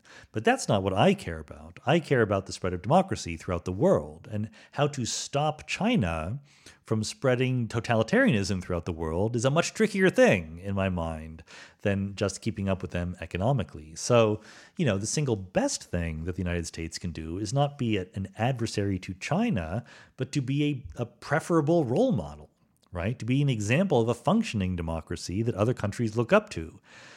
Sadly, we've been bad at that in recent years. So uh, I would say forget about China, just get our own house in order be like that person we talked about earlier who is in a bad relationship and wondering how much work they should do uh, to keep it going. Just worry about yourself first. Okay, Matt Hickman says, How does time reversal symmetry work for classical black holes, specifically a situation where a test particle just crosses the event horizon? So there's a short answer here because the classical black hole is itself not time reversal invariant. Okay, a classical black hole is much like a, a melting ice cube in a glass of water. The underlying laws of physics are time reversal invariant, but the black hole, the creation of the black hole increases entropy, just like the ice cube melting. There is, so, so sorry, so to complete that thought, there's no surprise then that the behavior of test particles in the vicinity of a black hole is not time symmetric. You can cross into the event horizon but not cross out of it. There is, just as there is for the ice cube, a solution to the equations of motion that is the time reverse. For the case of the ice cube, it would be a cool glass of water evolving into an ice cube in a warm glass of water. Unlikely, but it obeys the equations at the fundamental level. For a black hole, that would be a white hole. A white hole is just a black hole time reversed. And there, for a white hole, test particles can cross out of the event horizon, but not go back in. So the whole set of possibilities is completely symmetric. There are black holes where you can go in but not out. There are white holes where you can go out but not in. Matt Haberland says In the past, your guest's audio quality has been consistently terrific, but recently there have been a few episodes in which the guest's audio quality is not as good. Did something procedural change? Um, so I recognize that that's true, and no, nothing procedural has changed. It is a random fluctuation. Uh, it turns out that audio quality is a tricky, multivariable thing, and um, many things can go slightly wrong. I, I think you're right that there have been a few episodes recently where the quality was not as good trust me, I care a lot about getting the audio quality good, and I'm going to keep trying to make it as good as possible. Um, but many things can get in the way. I do send my guests a, microphone. Sometimes they don't want a microphone. Sometimes they have a microphone they think is just as good. That's fine.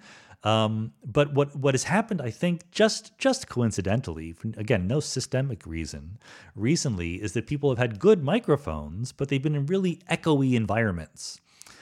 As I say that, sitting in this apartment in Boston, I worry that I'm in a very echoey environment. So I hope this isn't very bad, but I think I can control it a little bit. But um, you know, literally, I had a guest who was in the process of moving out of their office. I'm not going to say who. And so, like, there were no books or anything in the office. It was just an empty room. And we had literally tested the audio quality ahead of time, but in a different room. And they moved to a, an empty room before recording the podcast uh, a week later. And then there was an echo. What can I do? So, all I can say is I am learning uh, more and more things that can go wrong with the audio quality. And hopefully, this leads me to be better and better at preventing those things from going wrong. Liam Appleba says In the episode with Brian Arthur about complexity economics, you asked if he was worried that his computational approach would be missing the deeper understanding you can get from an equation based approach. What is it about equation based approaches that gives a deeper understanding? If you mean intuitive level of understanding, surely you can get that from watching a simulation. So this is a good question. What I mean is just that um, an equation, in principle, in practice that can be hard, but in principle, an equation captures every possible simulation. Simulations are done one by one, right? You do, okay, you simulate this configuration and then that one, and you can try to span the space of all possibilities, and you realize, ah, when I change this, this changes, okay. But an equation, in again, in principle, contains all the possible things that can happen. It's a rule, right? So if I say that gravity is an inverse square law, I instantly know not only how planets move around the sun, but also how apples fall from trees. Whereas if I just do a bunch of simulations and see planets moving in ellipses, I say, oh, look, planets move in ellipses, doesn't tell me about apples falling from trees. The equation instantly spreads to all these different situations. That's why I think that it can, in principle, once again, give you a, a more intuitive level of understanding. Niles Dar asks a priority question. I'd love your thoughts on my interpretation. The speed of light is the maximum processing power of the universe. Time moves forward constantly at the speed of light, bringing everything with it, but when an object approaches c, the universe struggles to facilitate its travel through time, causing dilation. Similarly, time dilation is experienced near a black hole because there is so much information being processed in such a condensed space. So I'm going to do something very dangerous here, Niles, and I'm going to try to give you my best answer. um, the reason why this is dangerous is because you know it's always very possible that 50 years from now we have a much deeper understanding of these things, and my answer turns out to be completely wrong. But my answer is uh, I don't like your interpretation. Sorry about that. Uh, for a couple reasons. One is you start by saying time moves forward constantly at c, but it doesn't. What, what does that mean? Time does not move at the speed of light. The speed of light is the speed at which light moves. Moving in this sense is traversing a certain amount of distance per unit time. That's why we measure the speed of light in something like meters per second. Time does not traverse distance, much less traversing distance in any particular amount of time time traverses time, so you can say how much time passes per unit time, the answer is always one second per second. I've said this before. I, I, literally wrote that in my draft for the Biggest Ideas book just the other day. That's the rate at which time flows. One. One second per second. Always. There's literally no other rate at which it possibly could flow at. Okay? So you say then, when an object approaches the speed of light, the universe struggles to facilitate its travel through time. Well, um, and this is why I hesitate. My, what I said about time is just true, but this is a little bit trickier because, according to the theory of relativity, what you just said can't be right. Because you're saying that uh, the universe struggles to facilitate its travel through time when an object approaches the speed of light, but in relativity, there's no such thing as approaching the speed of light as an absolute sense there is the relative velocity of two different objects approaching the speed of light, but I can always switch to the rest frame of any object I want. So if one object is approaching the speed of light, I can just go to its rest frame and it's stationary. in its rest frame. So the idea that the universe struggles to uh, operate one way for one particle moving in, in one trajectory and a different rate for another particle moving on another one is incompatible with the spirit of relativity that says all such trajectories are created equal. Okay. Um, now, you know, maybe relativity will be superseded one day and things will be different, but that's what I would say is probably true right now. Cooper says, Is there a sense in which entanglement can travel at different speeds through the environment? For example, inside Schrodinger's cat's box, the photons and gaseous matter quickly entangle, but then entanglement slowly propagates outward due to the solid, less interactive matter making up the walls. Is it true that you could cool a material down close to absolute zero to act as an entanglement shield? Really should have uh, put this back up there in the in the entanglement question, but but I think I've already answered it. Um, yes, there is a sense in which entanglement travels at different speeds through the environment. I guess the reason why I isolated the question is because for those of you who are interested, there is a uh, mathematical result called the Lieb Robinson bound. Elliott Lieb, L I E B, Robinson, don't know their first name. Um, they made a bound on the rate at which entanglement travels uh, through uh, a quantum system, and you can look that up. But it depends on the details. It depends on the materials that you're constructed of, the Hamiltonian or the interactions or whatever it is. But yes, and then you can take advantage of this different rate of entanglement spreading um, to shield things from becoming entanglement, and that's what you need to do if you build a quantum computer. Arthur C. Clarke probably not their real name, says, Could you elaborate on the difference between causality and determinism and what role entropy plays? Causality says that it uh, implies. So I'm not quite sure what the language is saying here. Causality, arrow, implies that A causes B, but B does not cause A. Determinism, arrow, if you know the state of a system at any time and the laws of that system, you can calculate the state of that system at any other time, future or past. Um, for example, Arthur continues, if I were to watch the movie of a perfectly elastic frictionless billiard table without holes, I wouldn't tell if the table if the movie were being played forward or backwards. Therefore, I can't say with certainty what caused what to happen. However, I could calculate what the table looked like in every frame of the movie if I really wanted to. If that's right, is it still true for something more complex like scrambling eggs or stirring cream into coffee? Um, so, this is a complicated question. This is literally uh, something I'm trying to write papers about right now. And the reason why it's a, it's complicated is because it's a question of emergence. Once again, determinism in our current way of understanding the universe. So this is not a statement about every possible universe, but the real world. Um, determinism is something that seems to be found at the micro level, right? Billiard balls, something like that, small numbers of moving pieces. At the emergent level, at higher levels, we're throwing away information. Okay, that's what emergence is all about. There's many different microstates that, that look the same as far as macrostates are concerned. And therefore, it is often the case that the emergent theory is not deterministic.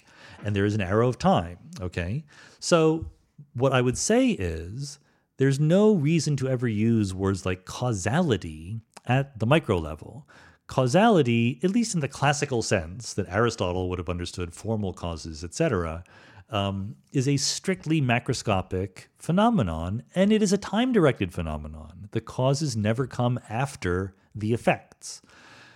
Whereas in microphysics, which Aristotle didn't know about at the time, we have reversibility, determinism, Laplace's demon, and so forth. So nothing is time directed at the deterministic reversible microphysical level. Therefore, you shouldn't talk about causality. The interesting thing is to ask why, when you do coarse grain and go from the micro level to the macro level, you have something called causality that does play an important role and is a useful concept. And that's tricky, and I don't have a complete story to tell about it, um, but it will ultimately involve coarse graining and entropy and uh, all sorts of interesting things that involve both philosophy and physics and computer science and stuff like that. Joshua Hillerup says, I know you aren't an expert in this, but from my understanding, you do talk to all sorts of experts. So I'm wondering is there actually a way out of this pandemic? Given things like the Delta variant reinfecting people over and over again and new strains developing all the time, are we ever going to be able to live in a society that can open up again without sending massive numbers of people to the hospital or dying? Um, yeah, so I'm not an expert, so no one should take my opinion about this seriously. You should listen to the experts, but I, am a human being and I do think about these things. These are important questions, right? Um, you know, I think that the most obvious long term situation to be in, and it's far from completely obvious, but like the first thing you would guess is that uh, the coronavirus, the novel coronavirus, that as we used to call it, um, SARS CoV 19, is uh, going to be like the flu, but worse. So, the flu is a set of viruses, a wide variety of different kinds of viruses. Um, uh, that mutate. And so there's different kinds of flu every year, and thousands of people die every year. And there are shots you can get, and some people get them and some people don't. And the number of people who die every year is sort of just small enough that we don't really go crazy about it. Okay. The number of people dying from COVID is much larger than that. And I don't think we would put up with it uh, if, you know, half a million people died in the United States every year going forward as a, as a as a rule. Like that would be that would be bad, and we would sort of not put up with it in the way that we put up with the flu. But you can imagine a sort of quasi equilibrium where we fight it, but not very effectively. So many people get vaccinated, but not everyone does. Um, new variants keep appearing, and we we get booster shots to fight them, but not everyone gets them, etc. And every year, 100,000 people die in the United States of COVID or COVID variants. You know, that, that's a possible future. It's not a good one. I don't love it, um, but it's possible. And in that in that future, some people will continue to wear masks, socially distance. Other people will not. It'll be like a, almost what we have now, but a little bit better. That's what that's what uh, a very logical thing could be we could get our act together, get everyone vaccinated, and like everyone in the world, it's not enough because the countries are semi-permeable membranes. So, are, are sorry, are completely permeable membranes. So, getting one country vaccinated is not enough. If you get the world vaccinated, you can imagine stamping it out. Right? We have stamped out other diseases, smallpox and things like that, um, by getting really good vaccines. If there aren't enough new people to be infected, the virus will die out. Um, I just don't, right now, as I'm saying this, I'm not at all sure that we have the willpower to do that. And a lot of people just don't want to get vaccinated at all. So um, I'm not sure that that's uh, the that happy scenario is going to come true. There's also um, much worse scenarios, right? I mean, like you say, there are other variants. Uh, in some sense, we were really, really lucky, believe it or not, with the coronavirus that uh, it wasn't much more deadly.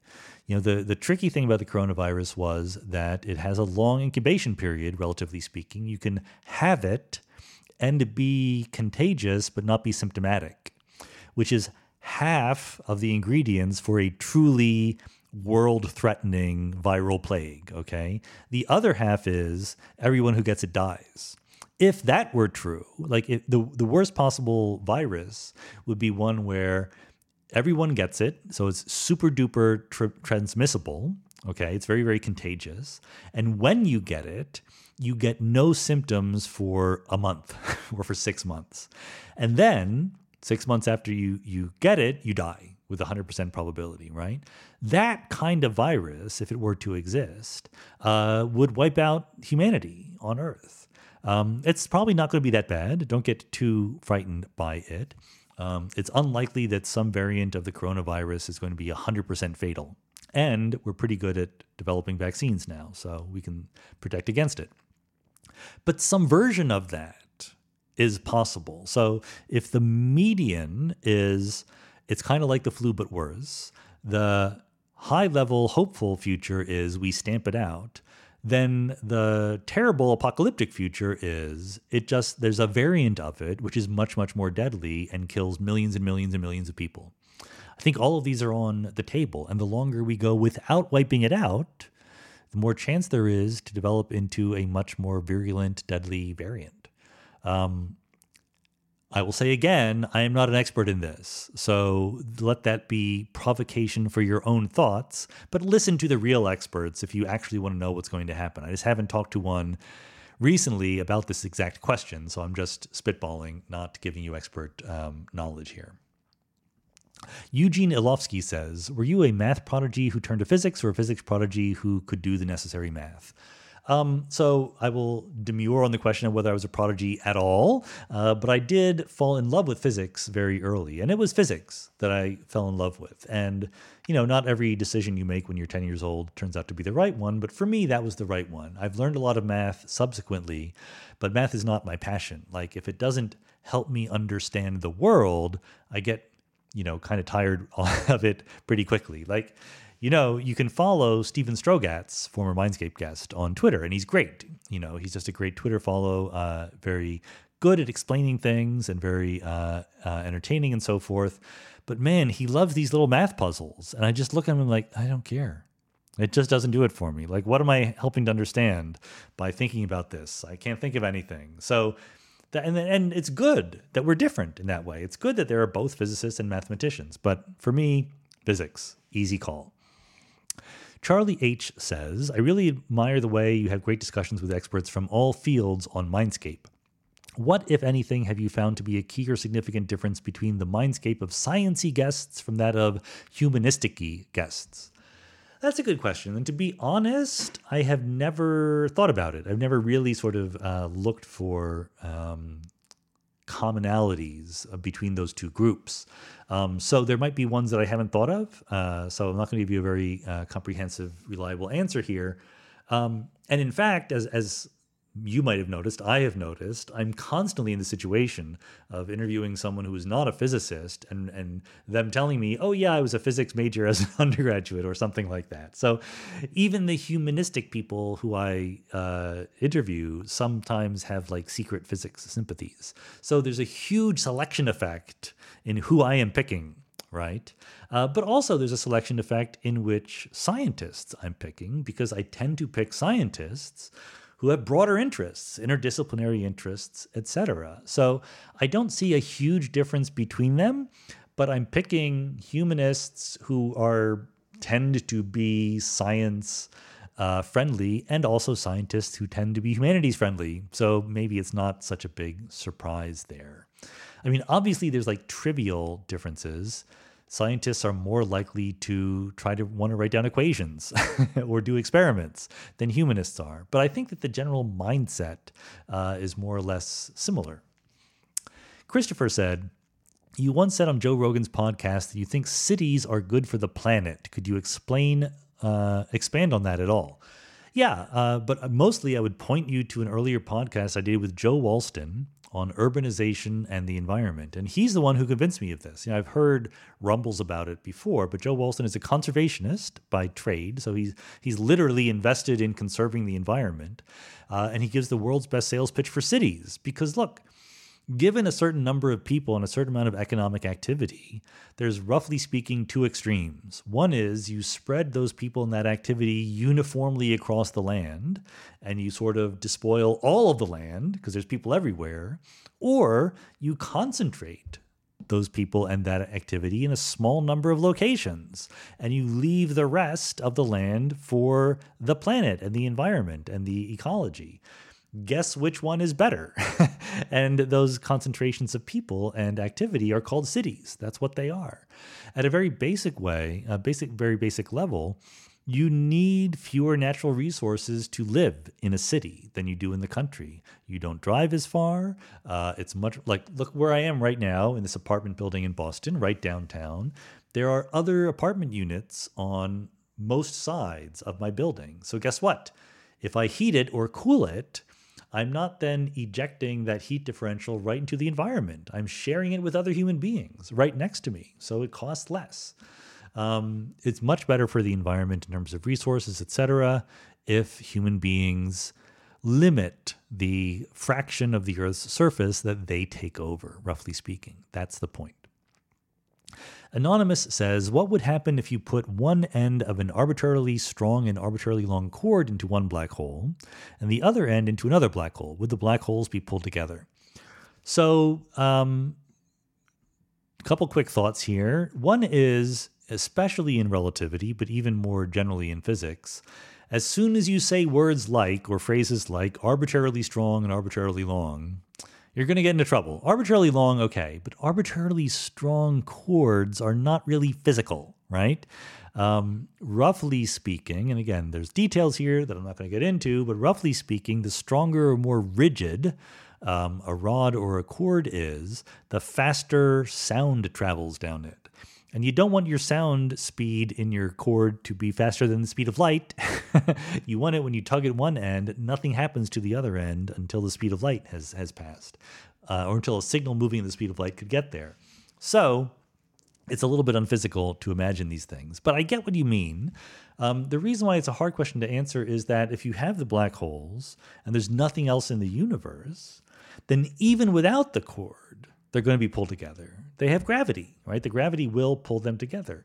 So I believe, I'm not 100% certain about this, but I believe adding the cord in there will pull them together a little bit faster because, roughly speaking, they're pulling on the cord as well as the other black hole. Um, but it's not a qualitative difference in the behavior. Okay, I'm going to group two questions together. Brent Meeker says in Mindscape 63 on finding gravity within quantum mechanics, you speculated that there are only finitely many degrees of freedom in a given volume of space. Wouldn't this imply that there are also only finite many possible states, and so there will be a smallest non zero probability of any possible event? Andrew K says, due to Bekenstein's bound, in a finite volume of space, there can only be a finite number of bits of information. However, in quantum mechanics, real numbers are used all over the place. Is it worthwhile to try to replace these real numbers with rational numbers in order to only require a finite number of bits to represent them? So both of these questions are getting at the following idea that um, the entropy of a black hole, let's put it this way, there's different ways of stating the same answer, but the entropy of a black hole, as Bekenstein and Hawking taught us, is a finite number. Whereas the entanglement entropy um, of a region of space in quantum field theory. Remember, we talked about quant- uh, entanglement entropy. And if I just take a region of space and think of the quantum fields inside that region, they are automatically entangled with quantum fields outside that region. That entropy, they have an entropy. The quantum fields inside a region have an entropy because of entanglement. And if you naively calculated it, you get infinity. And that's because there's an infinite number of ways to arrange what's happening in a region of space because quantum field theory has an infinite number of degrees of freedom. So the fact that black holes have a finite entropy, and yet we think that black holes are maximum entropy for a given volume, I said before that black holes are not maximum entropy, but they are maximum entropy fixed volume. Okay, and if you don't fix the volume, then you can always expand the entropy by expanding the volume of space. But for a fixed volume, black holes are the highest entropy you can get, and it's not infinite. That seems to indicate the quantum field theory is wrong, and that there is some finite dimensional quantum mechanical system that describes what, go, what goes on inside the black hole. That's not 100% accurate because it's a sloppy kind of uh, reasoning, but it's very plausible, and I, I suspect it's right. I suspect it's on the right track. But let me distinguish between two things. I think both questions are are, are mixing up two different possibilities. Um, there's the number of degrees of freedom in the sense of the number of dimensions of Hilbert space, the number of specific different directions in which your quantum state can point. Okay, if I have a single spinning particle, a single electron, its spin is described by a two dimensional Hilbert space spin up or spin down.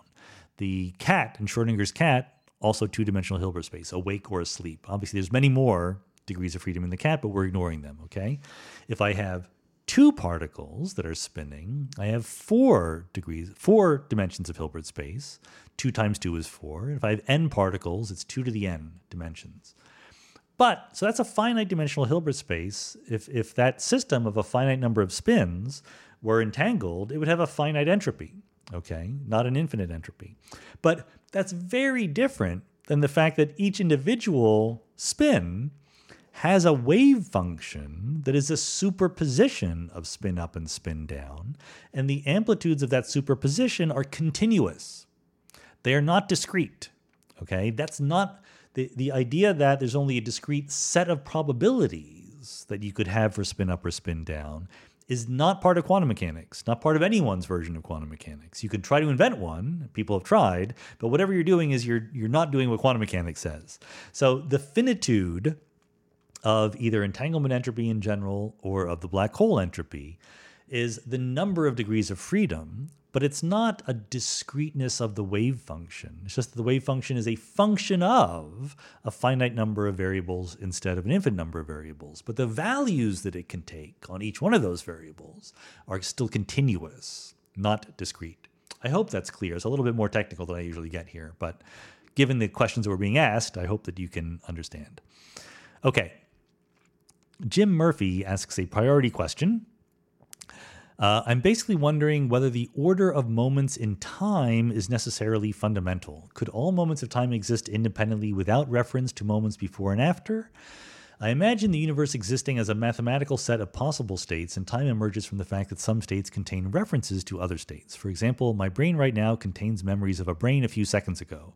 This seems similar to your explanation for our perception of the flow of time, but your explanation still assumes a block universe rather than a collection of unconnected moments.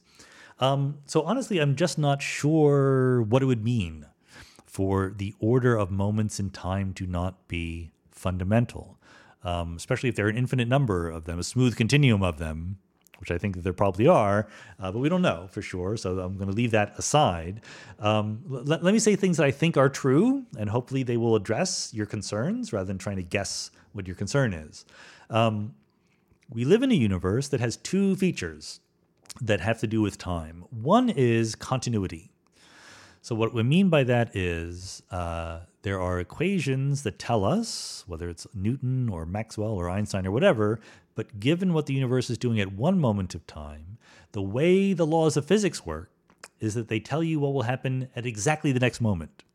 They are differential equations in time, in particular, okay? So they describe a smooth evolution of the state of the universe from one moment to another. So, in that sense, uh, you could rearrange or or ignore the ordering of the moments, but that would be dumb. that would be that would be very bad strategically, uh, because then it's hard to say what the laws of physics are even telling you. Right? The laws of physics, as we know them, relate moments of time in a very specific order. Okay, that's one fact. The other fact is, like you say, the arrow of time. Um, and the, it's a little bit it's a little bit tricky, the subtle the relationship here because because of determinism and reversibility. If you're Laplace's demon, if you know the microstates, then the entire future and past are let's say that you're an Everettian about quantum mechanics too, so there's no fundamental indeterminism in quantum mechanics. The entire future and past are implicit in every moment to Laplace's demon. Okay, so in that sense, Laplace's demon has perfect memories and perfect predictions. Uh, at the macroscopic level, for we emergent non Laplace's demons, we have memories of the past and not of the future. That, that's an asymmetry that, that shows up, okay? So when you say, my brain right now contains memories of a brain a few seconds ago, that's a time directed statement. Your brain right now does not contain memories of a few seconds from now. And the reason why that asymmetry exists is because entropy is increasing, okay? So that is, I mean, what I want to say about this is it's not fundamental. That fact that your brain, quote unquote, contains uh, memories of a brain of a few seconds ago is a statement at the emergent, approximate macroscopic level. At the microscopic level, your brain right now contains exact, or at least some broad swath of the universe, maybe a few light minutes across, centered on your brain, contains the information that determines both your brain a few seconds ago and your brain a few seconds in the future. So there's no directionality there at the microscopic level. So there's a temptation to think of something being contained in your brain that relates to the past but not the present, but that's only because we only have access to the macroscopic level. If we had micro information, we'd have equal um, information forward and backward. So what this has to do with moments of time existing independently without moments before and after, you know, again, you're welcome to do that, but it seems to me to be a huge step backwards in convenience and understandability. The world is intelligible because we can predict what will happen at the next moment from what is happening right now. Mike Maloney says, You mentioned that the traditional scientific. Oh, am I grouping two questions together? I am grouping two questions together. Mike Maloney says, You mentioned that the traditional scientific method is not the way professional scientists actually do science. As a science teacher, I was wondering if you could think there is some other kind of method we could be teaching middle school and high school students that would be better that would better prepare them for careers in science. And Rasmus Kies Nierbeck says, in your opinion, what would be the most important thing to teach in schools regarding science in general or physics in particular that are now missing from the general curriculum? I do know that both teaching methods and curriculum is somewhat different from your in your country to mine, but still interested in your opinion from a physics professor's view. So I think that Rasmus, you're probably looking for some thing like quantum mechanics or relativity or entropy or some physics concept. Um, I do generally think that we are too reluctant to teach fun, modern, cool physics in high school and uh, uh, middle school. You know, I think that we will teach Newton's laws, maybe a little bit of electricity and magnetism or something like that, uh, but we're not going to teach general relativity. The equations are too scary. I don't see any reason why we shouldn't do at least a descriptive, non equation based explanation of these modern physics ideas, even in high school. But my real answer to your question is also the answer to the previous question, because what I would really want to teach kids in high school and in middle school is the scientific is the is not the scientific method, but the real the, the real method by which science is done, not what we typically label the scientific method. For those of you who don't know, what is often labeled the scientific method in high school science courses is this uh, fairly formalized procedure that goes back to Francis Bacon and his friends uh, of doing science, whereby you propose a hypothesis, devise a test for your hypothesis, collect the data, determine whether your hypothesis passed the test, etc. It's vaguely related to what scientists actually do, but any real scientist knows that real science is way messier than that. And so I think the two things that I would like to get across um, to high school students about the real way science is done is number one, that there is a procedure that is highly fallibilistic. It's not an algorithm for getting the truth. Um, it's absolutely, uh, I mean, science is basically a highly formalized version of trial and error. It's imagine many different possibilities, the hypotheses, and assign to them in a good Bayesian way. You don't need to necessarily use this language in, high school students, but you could um, assign prior credences to them. Simpler theories would get higher credences, more complicated ones would get lower credences, but they would all get non zero credence.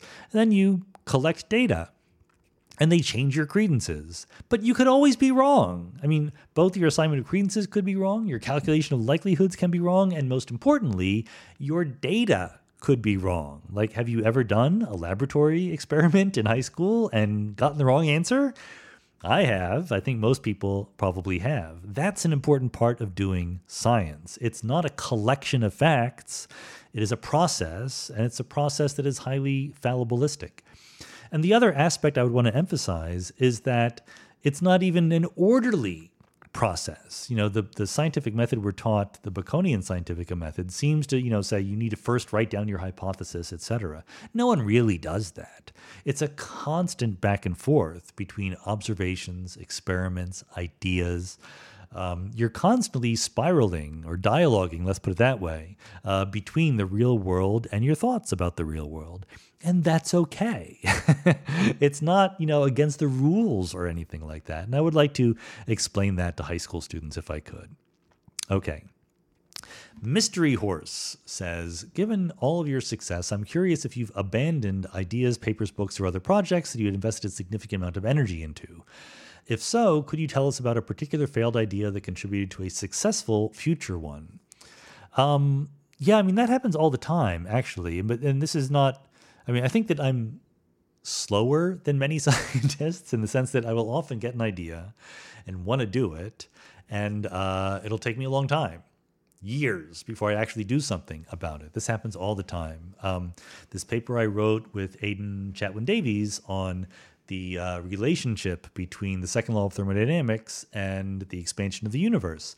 I had that idea years before. I was convinced that the second law and the cosmic no hair theorem had to be related in some way. Uh, and it wasn't, I, I would occasionally tell my graduate students this, and they would go, yeah, maybe. And Aidan was the one who was actually able to come up with a way of proving something, right? So it was never a failed idea, but it was a gestating one. Um, my most highly cited paper is on what is now called F of R gravity. So it's a modification of general relativity that could possibly make the universe accelerate. I don't know if you want to call this a failure or not, but I came up with that idea because I was hopeful that it would explain both dark matter and dark energy, both rotation curves of galaxies and the acceleration of the universe. So it doesn't do that. It doesn't work for rotation curves of galaxies. So I figured that out. Like I said, oh, yes, it could make the universe accelerate, but it will not explain rotation curves of galaxies. So in my mind, it was a failure. and so I didn't write it because it didn't do what I wanted to do. And it wasn't until my collaborators, Mark Trodden and others, uh, independently came up with the idea and said, Is this interesting? I'm like, Well, I guess if everyone else is coming up with the same idea, maybe it is interesting. And we finally wrote the paper and it became a huge success. There you go. Um, other papers I had are very much like that. Um, there's millions of ideas probably that I've had that have just failed and continue to fail, like have not grown into great papers, but I tend to just not remember them very well. So I'm not going to tell you any. Charlie Grover says Suppose one has a scalar field slowly rolling toward the minimum of its potential. A concrete example of this would be a quintessence field. It's commonly said excitations of a quintessence field have a mass, maybe around 10 to the minus 33 electron volts. What does it mean for excitations of a scalar field to have a specific mass while it is rolling? Clearly, okay, there's a longer question, but so what's going on is the following. Imagine you have a scalar field. So you're picturing in your head a potential, a hill, right? A landscape. And the but the scalar field is a dot that is rolling down that potential.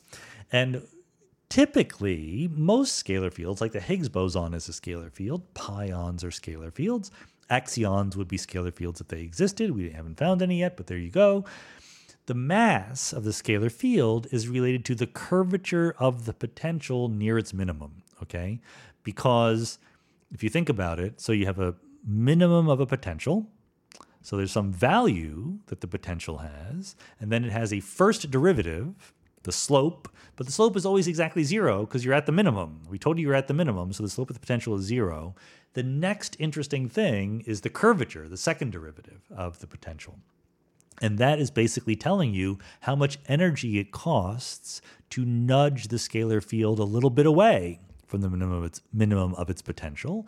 And that energy cost shows up in particle physics language as the mass of the particle that you're looking at.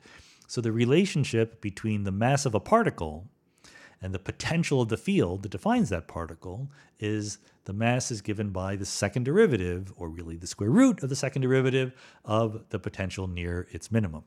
Now, for a quintessence field, quintessence is a candidate for dark energy that is a slowly rolling scalar field. And by slow, we mean it takes longer than the current age of the universe to roll down its potential.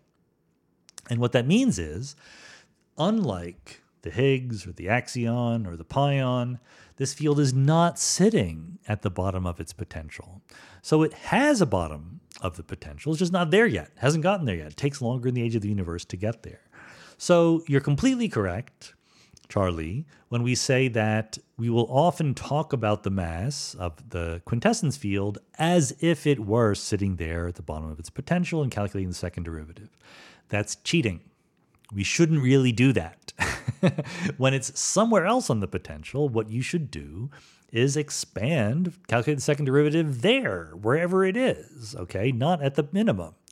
And if it if it is at the minimum, then the value of the second derivative somewhere else is just not an interesting quantity. But if it's rolling slowly and hasn't gotten to the minimum yet, then the value of the second derivative where it is acts as the mass. It acts as the mass in the equations of motion for the scalar field. However, the reason why no one really makes a big deal about this is for a typical choice of potential, for a choice of potential that you haven't finely tuned in some way, it will more often than not be the case that the order of magnitude of the second derivative is the same wherever the field is as it will be once it gets to the minimum that it's obvious counterexample to this, which is a field that just rolls off forever, okay, that doesn't even have a minimum. But for a typical field that is just generically rolling, the magnitude of the second derivative has a value that is comparable, same order of magnitude. Um, so therefore, talking about the mass is sort of a proxy, sort of a, a quick and dirty way of getting at how strongly the potential is changing uh, as the field value changes. That's all. So it's just sloppiness. That's the, I give you a long answer. The short answer is we're just being sloppy. Sorry about that. Okay, we're nearing the end, folks. We have two more questions left. James Nancaro says If there are many bubble universes, as in eternal inflation, and our universe is one of those, and the bubble universes are of various random sizes and larger universes are less likely than smaller ones, does this provide a solution to the Fermi paradox, why we don't see alien civilizations or their probes in our neighborhood? Um, I don't think so. No, I mean, I, th- I get the idea that, uh, you know, you if you have many many different bubble universes the probability of getting even one civilization per universe can be very small and yet you're going to get a lot of civilizations because there's a lot of bubble universes right? So in that scenario you would as i think james you're getting at you would predict that each civilization is alone in its uh, region of space. Um, but the but the point is, you don't really need the multiverse for that. So I mean, I think that logic is completely good and might even be correct. But you don't need the features of eternal inflation or bubble universes where like the laws of physics are different or anything like that. You could just imagine that our universe is really, really big and the probability of life forming and intelligent civilizations forming is very, very small. And then you explain the Fermi paradox, right? So you need that in your scenario. I'm calling it your scenario, but uh, you you need other things in your scenario, all these bubble universes. In my scenario, you just say the probability of life for intelligent civilizations is very small. That's it. Now we're here, right? So you, you might want to say, well, if, if the probability of life is very small, maybe the probability of us being here is very small. But this is again a longer, more uh, nuanced discussion. But I think you should just conditionalize on us being here. We already know we're here. This is what Bayesians call old evidence. We shouldn't count it again. Uh, there's no theory we should be paying attention to that predicts we're not here, right? We're, that we we've already taken into account the fact that we're here whenever we do any of this reasoning about anything. So our existence, I would argue, counts for strictly nothing when we're talking about the different probabilities of different theories of the universe. So as long as the probability of life forming is small, then forgetting about us, the question we're asking is what is the probability of life or, or technologically advanced life forming somewhere else? And the answer will be it'll be small if it if the original number is sufficiently tiny. Okay, the last question, another bit of a curveball here. Gabor Peter Ser says, Looking at the failure in Afghanistan, what do you think would be an effective way how Western democracies could help countries with strong influence of religious extremists if the goal is building a society where human rights are respected more? Would strengthening secular education in favor of religious education help? Um, yeah, so again, to people a century from now, listening to the old Mindscape archives, uh, we just had the American withdrawal from Afghanistan. Um, not quite two decades, but but close to two decades after we invaded there after the September 11th attacks. And you know, tensions are running high right now. I don't want to step on anyone's toes. On the one hand, you have a bunch of people who say, "Look, we get into these wars to try to fix a whole country, and it, there's no end game, right? There's no surrender or anything like that that we're looking for. The goal is is nominally to transform a nation but that's really hard. So we end up just staying there and people keep dying and nothing really good happens. There are other people, and so therefore we should leave, is, is, is their argument. And the other people say, look, there are really bad things happening in the world uh, human rights violations, dictatorships, uh, atrocities of various forms um, nurturing terrorists that can attack other countries, etc. And we, as the superpower, have a, an obligation, this side says, to go in there and stop that from happening. And as John McCain famously said when he was running for president, he would be willing to stay there for thousands of years if that's what it took to like tamp down the uh, violence and the extremism in those countries. So there's one school of thought that says we shouldn't go in at all, and another one that says we should stay for thousands of years. And uh, we recently were there for 20 years and we left, or 17 or 19 years, or whatever it was. And it's been kind of a mess, to be very uh, polite about it. You know, again, people disagree and, and temp- tempers run high, but um, it's been a mess. Let's just put it that way. The withdrawal has been a mess. And so, again, one side says, well, yeah, it was going to be a mess. There's nothing you could do. Like it was a, uh, you, you had your finger in the dike and you're saying, what's going to happen if I remove my finger? Well, there's going to be a flood. There's just nothing else you can do about it. And the other side says, there are ways to withdraw that would have been much better, that would have been not nearly as messy. Okay. I'm not going to get into that one either. The question that Gabor is asking is if you imagine that we go there, if you imagine that we invade a country, and you know okay we have the military capabilities of removing its government from power putting another government into power um, stopping terrorist activity or at least fighting against it etc those things we can do. But what about the fabric of the country? Like what about the fact that there are people in this country, and I'm not even specializing to Afghanistan. I'm trying to be more general than that. So uh, the specifics of Afghanistan are again not something I'm an expert in. None of this is stuff I'm an expert in, but it's my AMA, and I'm at the end of it, so I'm going to pontificate. Um, it, it's there are people in this country, this hypothetical country, who support the bad guys, right? I mean, otherwise they wouldn't have gotten into power in the first place. So how do you not just overthrow the government, but change the fabric of the society and the culture so that the set of people who support the bad guys is sufficiently small and powerless that we don't need to be there to um, hold them down? That's the question that is being asked.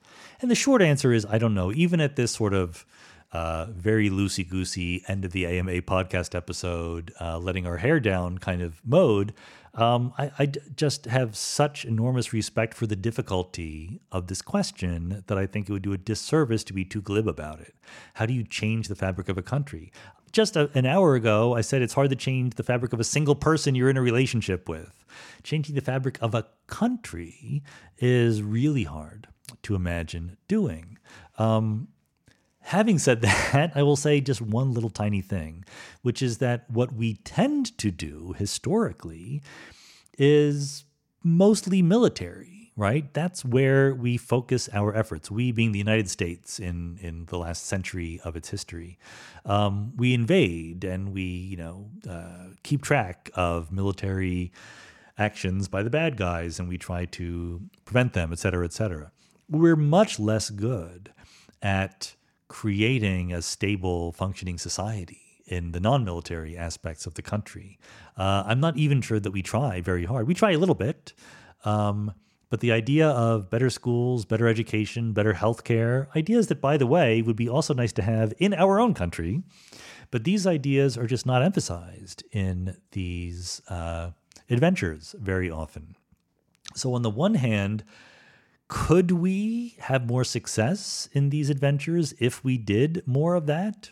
You know, maybe. I, I honestly don't know. Um, but it wouldn't hurt to try. I think that there's enough um, historical evidence that we're not able to change countries that don't want to be changed. Um, but what we can do, again, just like the question with China earlier, the thing that we have in our power to do is to be a good example to you know not just say be like us to hector the other countries and say like you know you should be like us but to make them want to be like us by being awesome by having great human rights by being economically vibrant by protecting our own people the poor people the less well off and by giving them the way to do that right? You know if if if we had somehow and i don't think it's possible so i'm not casting aspersions here, but if we could have converted Afghanistan into a prosperous functioning democracy, we would not be in this mess, right? Now that's more much more easily said than done. So again, I'm not saying that we should have just done it snapping our fingers, but it should be the goal. It should be like the aspiration when we go into these, and if we can't, then we shouldn't linger there very very long. You know, I I do think the final thought here is that you know, I again truth in history. I was very much against the invasion of Iraq uh, when George W. Bush was president, but I was in favor of the invasion of Afghanistan on the thought that um, uh, the terrorists who were based in Afghanistan had just done a terrible terrorist attack against us, and we should punish them somehow. Um, but I would have been much, much more in favor of something very quick in and out rather than an attempt to go there and rebuild the country. Um, go in and go out, and by all means, give them aid and you know give them resources to improve their country and things like that. We should be doing those things anyway, even to other countries that do not harbor terrorists that attack us. So certainly, we should be doing it if we want to win the hearts and minds of. Um, countries where we don't want them to support the bad guys. But you know, Look, I'm an idealist at heart, uh, an optimist at heart. I think that there are ways that society can be much better, both other societies and our own. I don't think that religion is the fundamental issue here, but it's, it's an issue. It, it, it's part of the story. Um, and if, if you want to say that my picture of what we should do in these other countries is hopelessly naive and it will never work, and you want to characterize your own point of view as more realistic and hard nosed, very well. You know, you might very well be right. Uh, I'm not an expert on this. I'm just an aspirationalist who uh, thinks that uh, we should, you know, I'm becoming more of a deontologist, honestly, in my old age. You know, I'm, I'm thinking that rather than inventing consequentialist rules for making the world a better place, we should worry about acting in the good ways ourselves, and maybe the world will follow us. There you go. Thanks for paying attention. Thanks for doing this AMA.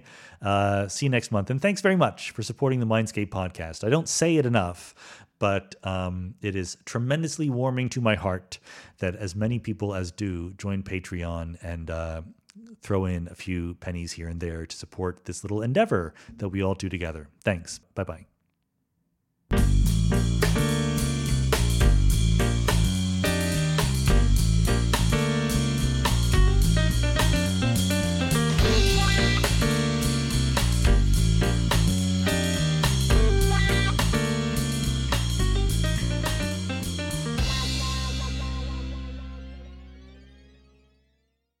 If you travel for work, you know to pack two suits business and swim. You know, with your Delta SkyMiles Business Amex card, buying that plane ticket for a business trip can get you closer to medallion status. You know that a meeting in Montana means visiting almost every national park. Yellowstone? Check. Because you're the chief excursion officer. It's why you're a Delta SkyMiles Platinum Business American Express card member. If you travel, you know. Terms apply. Visit go.amex slash you know business.